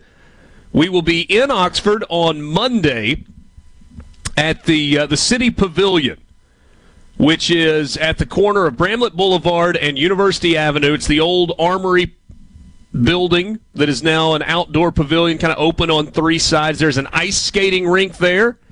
It is the kickoff of Holly Jolly Holidays, and uh, that remote broadcast is brought to you by Visit Oxford. Visit Oxford, presenting sponsor of Sports Talk Mississippi. You can find them online at visitoxfordms.com. Looking forward to being there with you on Monday. David Kellum is going to stop by on uh, on Monday afternoon. We also are going to have a couple of high school teammates and college opponents. Um, Bo Russell and John Darnell played together in high school, and then they played on opposite sides in the Egg Bowl. 1987, 88, and 89. And uh, those two guys are going to join us in the 5 o'clock hour. I, I get the feeling that uh, there will be a bit of smack talk and some storytelling between the two. Borky, I'm on a group message with those guys, and um, Bo sent me a picture the other day. He's like, hey, it's my favorite Egg Bowl moment and it is of him trying to rip John Darnell's head off, face mask off. Bo was one of those guys that like tucked his his jersey under his pads, and so he's got the stomach showing and the whole deal. So we're gonna have fun with that. We got a ton of guests coming for you next week. I mentioned David Kellum's going to join us. We're going to hear from Jim Ellis next week. Neil Price is going to join us next week. DeCenzo Miller is going to stop by. Going to have some other Ole Miss uh, former players with us as the week goes along. We had a blast leading up to the Egg Bowl a year ago, and we're going to do that again this year. And it all gets started on Monday uh, courtesy of Visit Oxford. You can follow them on all of their social media channels Facebook, Twitter, Instagram, and TikTok at Visit Oxford MS. We are coming to you from the Pearl River Resort Studios. Pearl River Resort, the home of the sports book at the Golden Moon Casino. You can be a part of the conversation this afternoon on the C Spire text line 601 879 4395. Again, 601 879 4395. Let C Spire help you make your business the best that it can be with the authority team. For more, log on to cspire.com slash business. Reach out to them and let them help you be your best as a business. Time right now for the college football fix.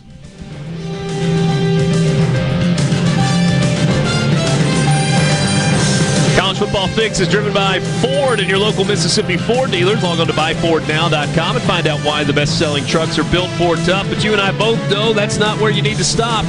You need to stop next at your local Mississippi Ford dealer. Test drive the F 150. The 2022s are rolling off the assembly line, the 2023s are coming out as well. Test drive one today. 45 years. F Series has been the number one selling trucks in America. Borky, we need to make some picks. I will let you walk us through that. All right, let's start with a game that is extremely low key, but for some reason I find it fascinating. Tomorrow mm. morning, mm? Florida kicks off against Vanderbilt in Nashville as, I say only, a 14 point favorite. Florida got a big win last week, and guess what? So did Vanderbilt. I heard that. So I've heard. I watched. The- I watched almost every snap of that game. I loved it. So 14 points. Florida minus 14, 57 and a half. Hmm. I'm going to lay him with the Gators. Not that I am taking anything away from Vanderbilt. I know it's going to be cold, and maybe that's not the best environment for Florida, but I actually think Florida is playing its best football season of the year, uh, uh, football of the uh, of the season. You look at their last couple of games: forty-one points against Texas A&M. They did scratch for twenty in that loss to Georgia. They scored thirty-five against LSU, and then last week just dominated South Carolina, thirty-eight to six. I actually think Vanderbilt and South Carolina are are fairly similar. Uh, again, the only thing that bothers me a little bit is uh, potentially the weather. Uh, it's going to be cold in Nashville, but it is a day game. I'm going to lay the 14 and take the Gators, and uh, we'll we'll see. I might live to regret that one, but I'll go with Florida. Heart pick. I think Vanderbilt's going to cover the 14. Oh. They're playing with, with reckless abandon and nothing to lose. And you're not going to give me a wrong team favorite, are no, you? No, no, I don't think okay. they're going to win. But I didn't think that they were okay. going to beat Kentucky either. Uh, I saw somebody call Will Levis the savior of the Detroit Lions today. Mm. Yikes! Uh, sorry uh, to those of you in Detroit. All right, uh, Tennessee, South Carolina. There's only what three games, but four games between SEC teams this weekend. That's number two. Tennessee, South Carolina, 6 o'clock on ESPN. That's going to be a doozy. 22 points in favor of the Vols. Yeah, I saw everything I needed to see from both of these teams last week. South Carolina, you know, they their best running back, Borky, is hurt. And uh, help me with his name. Mar- Marshawn uh, Davis, is that right? And yeah, he's out. He, he's out. That changes what South Carolina is offensively. Spencer Rattler's just just a super super average quarterback. Uh, Tennessee's going to name its number here, and that number is going to be big. They, uh, I think they will take the foot off the gas in a way that they didn't last week. I don't think that you will see Jalin Hyatt running routes up 40 with two minutes to go in the game. I don't think the same axe to grind exists between Josh Heupel and Clark Lea that existed between Josh Heupel and uh, Eli Drinkwitz.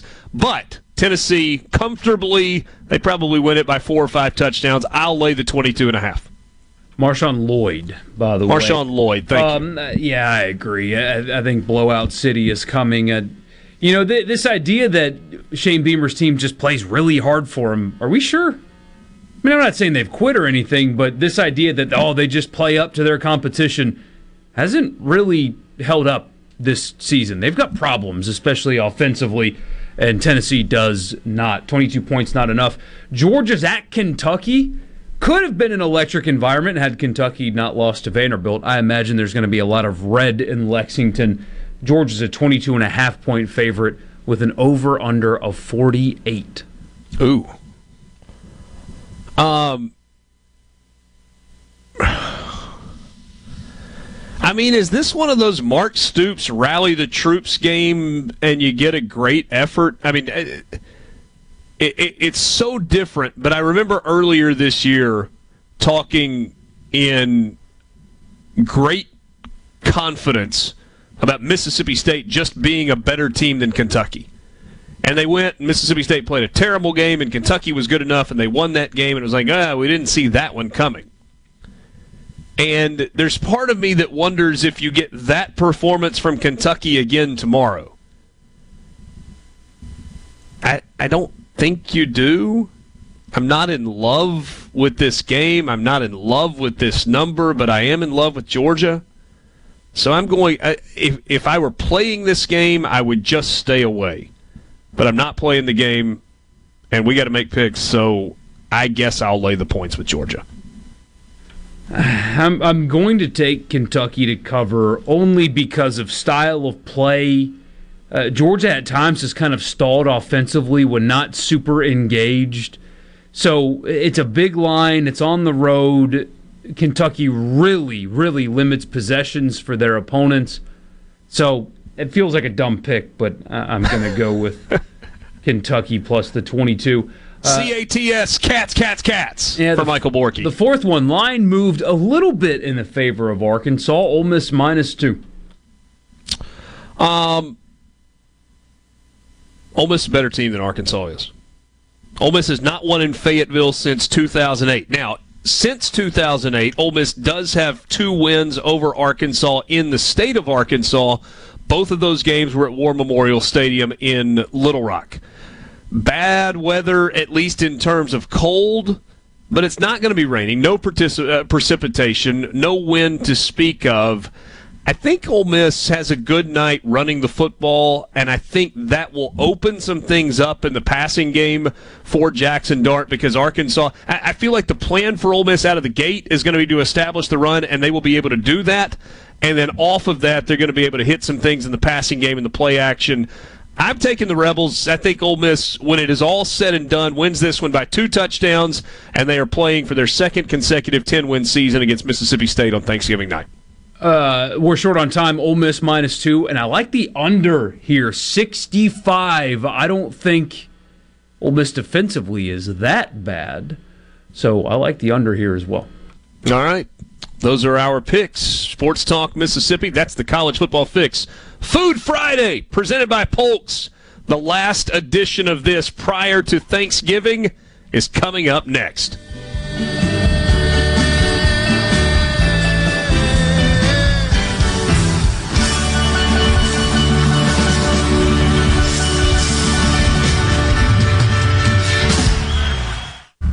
Back to Sports Talk Mississippi. It doesn't get any better than this. On Super Talk Mississippi.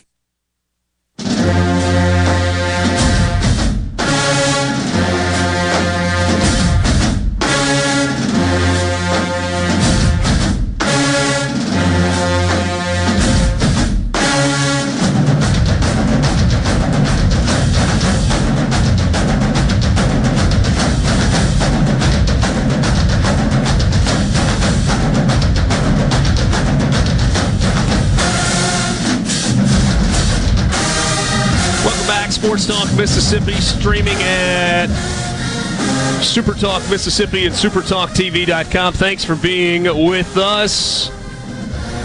Friday afternoon. Alongside Michael Borky, I'm Richard Cross. Haydad is off. Let's grab a couple of messages quickly on the C Spire text line 601 879 4395. Hunter in Columbus. Uh, Ole Miss might lose this game. I think Arkansas will be circling the wagons. I do think Ole Miss will win, but it's going to be a close game. I mean, does Ole Miss play anything but close games? He also says I could see Ole Miss getting on them early and then not sc- scoring much more, kind of holding on for a win. Yeah, we'll see. Um, Hunter, I don't doubt anything in this series. I was talking with uh, with Chris Doering and Peter Burns this morning on uh, the SEC This Morning radio show, and kind of talked about that a little bit. I, I honestly hope. I don't think this is going to happen, but I hope when they announce the uh, the permanent divisions, or not divisions, but the permanent opponents with whatever the scheduling model is going forward, that Ole Miss Arkansas stays on the schedule. Yeah, there's history there going back to John Vaught, Frank Broyles when Arkansas was what part of the Southwest Conference, the Big Eight. I guess they weren't. Were they part of the Big Eight at one point? Eh, It doesn't matter. But those two teams played each other a lot in, in Little Rock and Jackson and Memphis and Oxford, and if, it's all over the place. And then there have been so many games, right? I mean, you go to the seven overtime game in 2001, Ole Miss with the, the field goal to win it in 2012 at War Memorial, the 2008 game in Fayetteville when Houston Nutt was coaching Ole Miss, Bobby Petrino in his first year at Arkansas. Ole Miss wins it up there. You know, you had the fourth and 25 Hunter Henry game with the craziness. There's just been a lot of wild games in this series, and it's been a lot of fun. And geographically, it makes a lot of sense. I, I hope that's one that hangs on. All right, time for a Food Friday presented by Polks. Polksmeat.com. If you want to learn more about the company, you want to learn more about the products, you want to find some recipes, you can get all of that online. But don't stop online. You got to go to the grocery store or wherever you buy meat. Look for that yellow and blue packaging, and remember that picky people pick Polks. If you can't find Polks meat products, and you probably can, but if you can't, find the manager of the meat department and tell them that you are looking for Polks meat products. And if they don't carry them, ask them to do so. Encourage them to do so. Mississippi Company serving Mississippians and beyond, and just fantastic. I've told you a million times. My favorite is the Polk's Cajun smoked sausage. I'm going to do about six packages of that that are going on to a. Uh, uh, a sausage and cheese tray as part of uh, an appetizer on Thanksgiving Day. And uh, I mean, this would be a really, really good weekend to do a pot of jambalaya. Maybe you do some gumbo and you put some sausage in it. Whatever you do, make sure that Polks is part of the recipe this weekend. So, Borky, we get a message that says, I made fried chicken and cheese grits. See you on Monday. Beautiful. Enjoy that tonight. Look at that. We also get this message. So we know what Richard and Haydad's Thanksgiving plans are. What about you, Borky? What is the plan for Thanksgiving this year?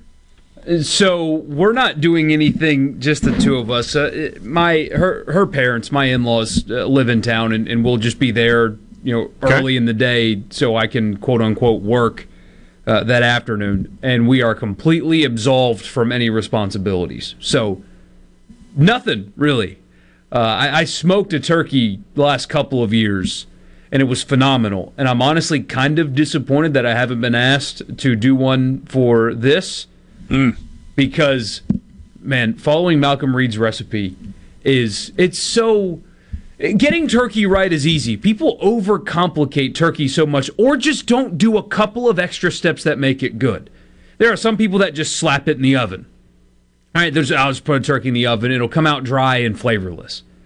It's so easy to to make turkey good, and I don't know why. It's just it's brine and injection, and you can even brine and inject and put it in the oven. It'll still come out good and flavorful and not Yeah. dry. But brine, inject, and smoke makes a turkey good for any time of year. And I did that the last couple of years, and I wish they would give me a crack at it this year. But uh, no responsibilities for us. That's okay too. Yeah, that, that that's not all bad. So I'm debating on the brine. So I, I traditionally do not brine my turkey, but partially that's because I usually get a little bit behind, and you need to do that at least a full day in advance, if not two days in advance. It's just a saltwater mix. Maybe you put some uh, some seasoning in there uh, to go along with it. If you want to do like a, a, an apple cider vinegar brine, you can do that as well. Uh, you got to make sure the turkey's completely thawed, uh, obviously. I go with a little different route to accomplish the same thing. I do an overnight uh, Wesson oil and salt rub down. So I, I coat the turkey with Wesson oil and then salt it and let it sit for about 24 hours. Uh, I do not inject. I, have toyed with whether or not I want to do that this year, but Borky, again, just kind of a little bit different process for me. I, I, I do get one of the big baking pans, and I'm smoking it on the grill, and I actually kind of treat that pan like a bathtub. And I do about an inch thick of liquid that the turkey rests in and cooks in. Not boils in, but just as where it's constantly in the liquid the whole time. And it's a mixture of apple juice, cranberry juice, a little bit of maybe lemon and lime squeezed in there. And uh, then I do kind of a citrus stuffing, if you will. I'll go oranges, apples, lemons, and limes stuffed in the cavity of the turkey. Plug an apple in the uh, in the hole. A little bit of seasonal on top of it. Uh, maybe a little bit of garlic mixed in, and then I smoke it overnight on the grill. And you know, just you know, at about try to get it to about 200 and just let it go for about eight to ten hours. And um, I, I've only had one catastrophe. When I was taking the turkey off the grill. This was probably 15 years ago. It's the first time I had done it. It was at Jane's family's house in Port Gibson when we did big Thanksgiving there, and I was cooking the turkeys. And when I was trying to move it, the turkey from the pan onto a plate to cut it, it slid out of the pan and went straight to the concrete sidewalk. Oh no. But it was so tender that all of the meat just fell off of the entire turkey cavity. And so, uh, everything that wasn't touching directly the concrete, I was able to save and, and still uh, go with. Uh, but I, have been more careful transferring it from pan to uh, cutting board since then. Yeah, it's a good move. Although there's probably a point of pride to know that you were able to make one like that. Yeah, yeah. Silver good. linings and whatnot. Spin zone. You knew how to make a really tender turkey. Not everybody can do that. Well, it was certainly good and juicy. Point and, of the uh, exercise, uh, though, is if you are if you're cooking for Thanksgiving, and you think that all you do with the turkey is just slap it in the oven, you're wrong. There's there's uh, just a few extra steps you have to take to make it actually good without having to just pour gravy on top of it to make it edible. Uh, just a couple things here and there is all you got to do. Brine in a five gallon bucket, inject I mean, all your grocery stores have the injection plus the needle that you buy in a pack for like four dollars. Mm-hmm. Stuff like that. What you mentioned. Take those extra steps so people will eat it because they like it and not because they feel like they have to because people did it, you know, years and years and years ago. All right, let's grab some of your uh, some of your thoughts on cooking on the C Spire text line. Chris in Oxford says, "I do a fried turkey for Thanksgiving, so I always do a practice round the week before. So that is dinner tonight. That is thinking with your head. Good thought there." I made vegetable stew with hamburger meat and stew meat along with some cornbread. I mean, does that sound perfect for a cold Friday night with leftovers to uh, be eaten on Saturday? Yes. Yes, it does. Trey and Saltillo. Gumbo with crab meat, shrimp, redfish, and good old Polk's Cajun sausage for tomorrow. Going down tomorrow, Trey in Saltillo says. Uh, Hunter in Columbus.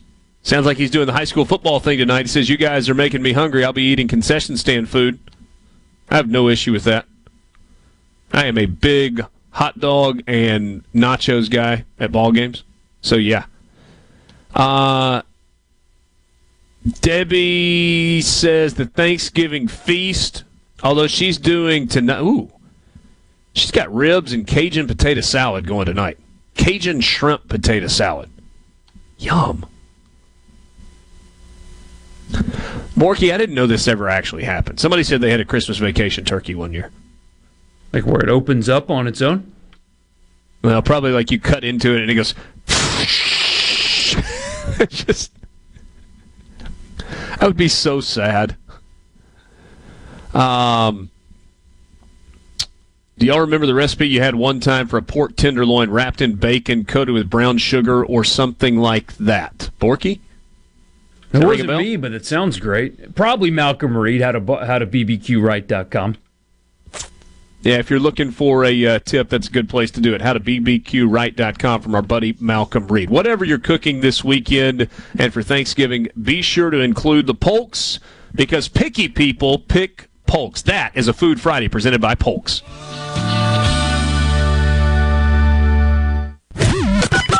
You can be a part of Sports Talk Mississippi. 888 808 8637 on Super Talk Mississippi.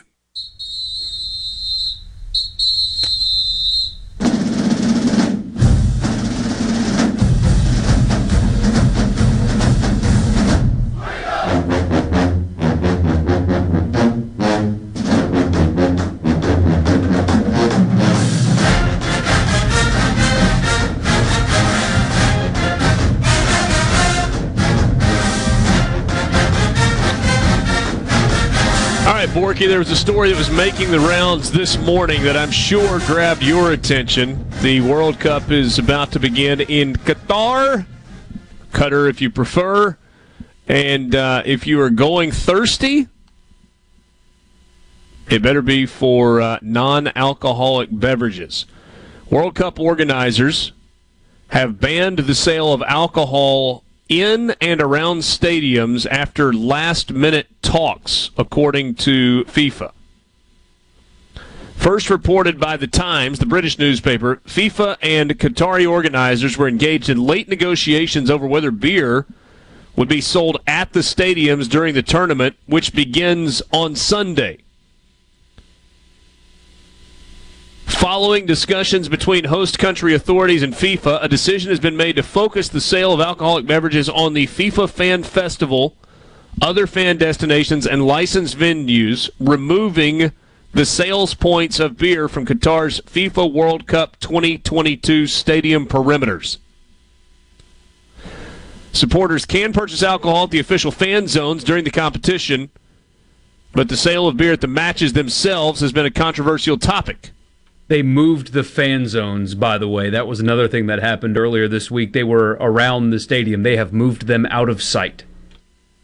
It appeared an agreement was originally struck to allow FIFA to permit sponsors Budweiser to sell beer at the stadiums. This was then further clarified in the build up to the tournament after the New York Times reported that beer tents would be less visible on the grounds at the request of the host. But there was late pressure on FIFA to halt sales of alcohol at the stadiums themselves two days before Qatar kicks off the tournament against Ecuador. And by the way, there's rumors circulating about Ecuadorian players getting bribed to lose that match mm. on purpose. Which wouldn't I wouldn't put it past Qatar. I mean, are you kidding me? By the way, Budweiser tweeted, "Well, this is awkward," and then they later deleted it. I will say this: um, not alcohol's not the end all be all, right? I mean, if you can't enjoy a sporting event without alcohol, that's a you problem. However, sure. Oh yeah, absolutely. However, I for one am not surprised at all that Qatar is breaking a promise they made when they corruptly achieved the opportunity to host the World Cup. I mean, that, that shouldn't surprise a single person in here. And what's there's two things that really stand out to me. Uh, the last three major worldwide sporting events were hosted in Putin's Russia, China, where NBC, American media, did the uh, ran propaganda for the Chinese government, and now Qatar, where stadiums were built with slave labor, it's what it was. Thousands of them died building the stadiums, by the way. And they were awarded it through obvious corruption. The, the sports washing thing is, I, I guess, you know, it's not new. I understand why it happens. It is kind of shocking, though, that we sent American athletes there, and a bunch of people from this country are going to be there. And if they consume alcohol outside of a hidden zone, they're going to prison. If they engage in adult relations, they go to prison. And it's just, it's okay. Uh, yeah, whatever. I was all excited for the World Cup. But the guy, the golfers that go play for LIV got roasted, destroyed by American media, but will run Chinese propaganda. But we'll, we'll talk about the goofy story that beer can't be sold in stadiums anymore. It's it's like why did the golfers catch the same energy that the World Cup should get, that the Olympics should get, that the NBA should get for having preseason games in UAE? For I mean, why is it just the golfers? This is uh, the World Cup in Qatar is a tragedy. Golfers and LIV are a really easy target. The largest sporting event on planet Earth that happens once every 4 years has got way more politics and international scrutiny on it, and it becomes uncomfortable to criticize in situations like that. It's yeah, golfers are low hanging fruit, oh, man. Oh, yeah. It's cowardice and hypocrisy, though, is what it is. It's both of those things. I feel bad. I mean, I mean, yeah, hold on, hold on, hold on a second, hold on a second. Let's be real. Can we? Can I, can I just call it what it is? Call it what it is. The low hanging fruit is that it's a bunch of mostly rich white guys that play golf. And it's really easy to bang on them for going and making a bunch of money playing golf in that part of the world when it's supported by a awful murderous regime. It's easy to bang on those guys for doing that. Not on the beautiful game though. It's a beautiful game, man. International support for the World Cup. It's, all over the world. It's gross is what it is. Yeah, but you don't understand the impact that soccer has on these countries and these communities, and it's far more. Ah, nope, nope, nope, nope, nope. It's just really easy to bang on the golfers. Yeah, because of who they are. Because it's Phil Mickelson. It's it's Sergio Garcia. It's these these guys that live in their Dustin mansions. Johnson Dustin and Johnson. Patrick yeah. Reed. It's easy. It's Yeah. easy, and that's why it is. And it, it needs to be noted, of course, that this event is happening now instead of in the summer because it is so debilitatingly hot in Qatar in the summer when it's supposed to be played that they couldn't play it then. I'm just disappointed they weren't able to come up with the uh, the like robot air conditioned drones. Oh yeah, uh, they, certainly tried. That, did they? But but and, and here I am kind of a hypocrite because I'm going to watch it because I love the American team. I love our players, the stories uh, that you get with some of these guys. I mean, our our team our team truly is a perfect encapsulation of this country. You've just got normal dudes with normal upbringings in St. Louis, Missouri, or Hershey, Pennsylvania, that just kind of became great soccer players. And then you've got other guys that are uh, the child of immigrants that fled civil war. One of our players is the child of two immigrants that fed, fled civil war in their country, moved to America. Now he's a soccer star. I mean, we, we've got it is the perfect encapsulation of the American dream. I love our team on top of just being a sports guy. I love the personalities that we have. They're very easy to support because of who they are and where they've come from. But I'm going to tune in. So the broadcast network is going to get my click on it and the advertisers are, are going to have me count towards their impact. So why would they stop supporting stuff like this? Why would they stop putting the World Cup in Qatar? Because dumb Americans like me are still going to watch it, despite it being a complete tragedy. So I'm, I'm part of the hypocrisy involved here. It's gross that it's happening there. It's disgusting that the Olympics was held in China and NBC ran propaganda for the Chinese government. But guess how I know that they did that? Because I watched it. So I'm a sucker too. You're a bum. I am. Bad human being. It, it's the, the sport. This it's so unbelievably. I know. I know. I'm kidding. Just the, the corruption i- i- and the the human rights tragedies that are going on. Thank goodness, by the way, the next three. So the the next World Cup is here. Yep. Uh, the the next World Cup after that, I believe, is in Italy. Okay. And f- in France has the next Olympics. So at least like established countries that don't commit human rights atrocities as like part of their selling point are, are going to be on the, the worldwide stage moving forward. Which kind of feels like it should be a prerequisite, but hey, what do I know? Y- you would think. Y- You, know would what I do know? You know what I do know? What do you know? When you turn on college game day tomorrow morning and you see the snow in Bozeman, Montana, and those people are so excited, you're going to see something else that you hadn't seen in a few weeks. You're going to see Lee Corso back on stage. Now, look, I think we can all agree that Lee Corso's run on college game day is probably nearing its end. But I sure do like the idea of him being able to finish out this season. Yeah. Even if it's in fits and starts here and there, maybe not every single week, but man, he didn't exactly get to come back to a warm, balmy climate. He's going to be in Bozeman, Montana, bundled up tomorrow for college game day. I think that's really cool. I was excited to see that. I, I'm I'm one of those people that for the last 20 years, however long that show's been running, every Saturday has started with at least a little bit of college game day. They'll never lose me. And uh, I'm glad to see that Corso gets to go out on a better way than his health prevented him from ever coming back. You know? Absolutely. 100%. And uh, hey, look, and you know, in a somewhat similar story, it was cool that Dick Vitale was back on the Champions Classic game on on is it Tuesday night? Didn't do both games. Did the second game. And it was really neat. He's meant a lot to college basketball, even if you're not a huge Dick Vitale guy. It was cool to have him back. All right, we'll put a bow on today's show and this week when we come back with you on Sports Talk Mississippi in the Pearl River Resort Studio.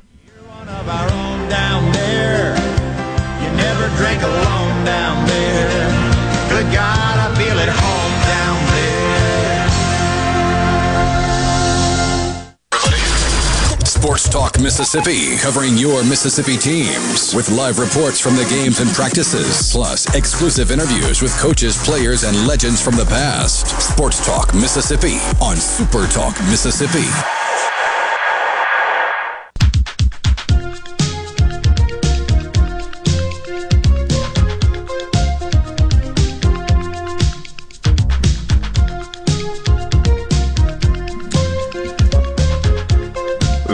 It is, little Axel F. Friday, wrapping it up with you, rolling into a chilly weekend, the penultimate weekend of the college football regular season. Yes, Brian Haydad says all college football weekends are great, and we all concur, but we also agree that some are better than others. A sleepy weekend in the SEC, save a couple of games, and the most interesting game is the one that's happening in Fayetteville involving Ole Miss and Arkansas. Here's your full slate of SEC games tomorrow Austin P and Alabama, Florida and Vanderbilt. That's on the SEC network. East Tennessee, Mississippi State. It's on uh, ESPN Plus, SEC Plus. UMass and Texas A&M. Georgia and Kentucky on CBS. Western Kentucky and Auburn, SEC Network. That's at 3. Tennessee and South Carolina, 6 o'clock tomorrow night on ESPN. That's the game that Chris Fowler, Kirk Herbstreit, and Holly Rowe are on, which is odd to me. What, what other choice would you give them, I guess? Uh, I would send them to uh, Oregon, Utah. It's just me, though. Ole Miss, Arkansas, SEC Network at 6.30. New Mexico State, Missouri at 6.30. And UAB, LSU at 8 o'clock tomorrow night on E ESPN2. Man, this is uh, exactly the Pac 12's problem, and I guess the network made them do it. But why is. Is this the only. No, there's two ranked matchups happening this weekend. Ranked on ranked, right? There's only two. Both of the Pac 12. USC, UCLA, and uh, Oregon, Utah. One of them kicks off at 10:30 Eastern. What are you doing? PM, not AM. Hey, did I say AM? No, no, no. You no, you didn't put a a, a, a marker on there. I added that. 10:30 p.m. Eastern. You, I mean, what on earth are you thinking? Hmm. What a golden opportunity. The best the best two games of the weekend are possibly in the Pac-12. And one starts at 10:30 Eastern. You are guaranteeing you're not going to get a national number for that game. You're guaranteeing it. What are you doing? South Alabama Southern Miss 2:30 Central Time tomorrow in Hattiesburg. That one's on NFL Network. Uh, I believe you, Borky. I'm just looking at it for myself. Holy cow, right? You got USC and UCLA at 5 o'clock Pacific time, which is 8 o'clock Eastern, and Utah, Oregon on ESPN at 7.30 Pacific. 8.30? 9.30. That is 10.30 on the East Coast. Wow. Just not forward. But I mean, the thinking at all. Pac-12 after dark tweets will be flowing Oh yeah, like crazy. Because as we've learned, Twitter is real life. Which, by the way, did you News of its the- demise is greatly exaggerated, isn't it? Oh my gosh, the meltdown last night. So, like a disgruntled current or former Twitter employee spoke anonymously to the Washington Post about how the website's going to shut down in a few days because Elon's doing this. And everybody, I say everybody, people on that website who apparently live on it and think that it's real life just lost their minds. As if, let's pretend for a second that he did lose his development team to keep the website alive. You think he couldn't hire more? That, that there's nobody else out there in the world that can keep a website alive? That it's only the ones that currently work there? I mean, people were talking about all the memories that they've made on a website. Oh, stop. Everybody hates everybody else on Twitter right up until it gets yanked away from us, and then, oh, goodness, what are we going to do? Incredible, isn't it? And Then, sure enough, the website, when you open it this morning, is still Still active. Yeah. I, I saw a great meme where it was like, uh, you know, Google employee number 137, 418, realizing that Twitter is operating with 700 employees. And it was like, big eye emoji face. Uh, let's see here. Chris and Summit, don't sleep on upset Saturday. Four top 10 teams going down. Ooh. It's a uh, spicy take. The committee hopes you're wrong. Let's put it that way. Forky, you're a scumbag. That's from Dave and uh, Ripley. Thanks, Dave. Yeah, I appreciate that. Hey, don't forget, you got high school football happening all across the state of Mississippi. I, I think I errantly earlier said North and South have championship games. Those are next weekend, the Friday night after Thanksgiving. This weekend, it's the uh, either second or third round, depending on what classification you're in. Great matchups all across the state. Will East and the gang will be there to help you break it all down and sort it all out starting at 10 o'clock tonight, going until 11.30 on the Mississippi Farm Bureau Insurance Company's scoreboard show. Thanks to our friends at Genteel, genteelapparel.com. Get your collegiate collection gear. Genteel is the official apparel provider of Sports Talk Mississippi. For Michael Borky, I'm Richard Cross. Have a great weekend. Good night.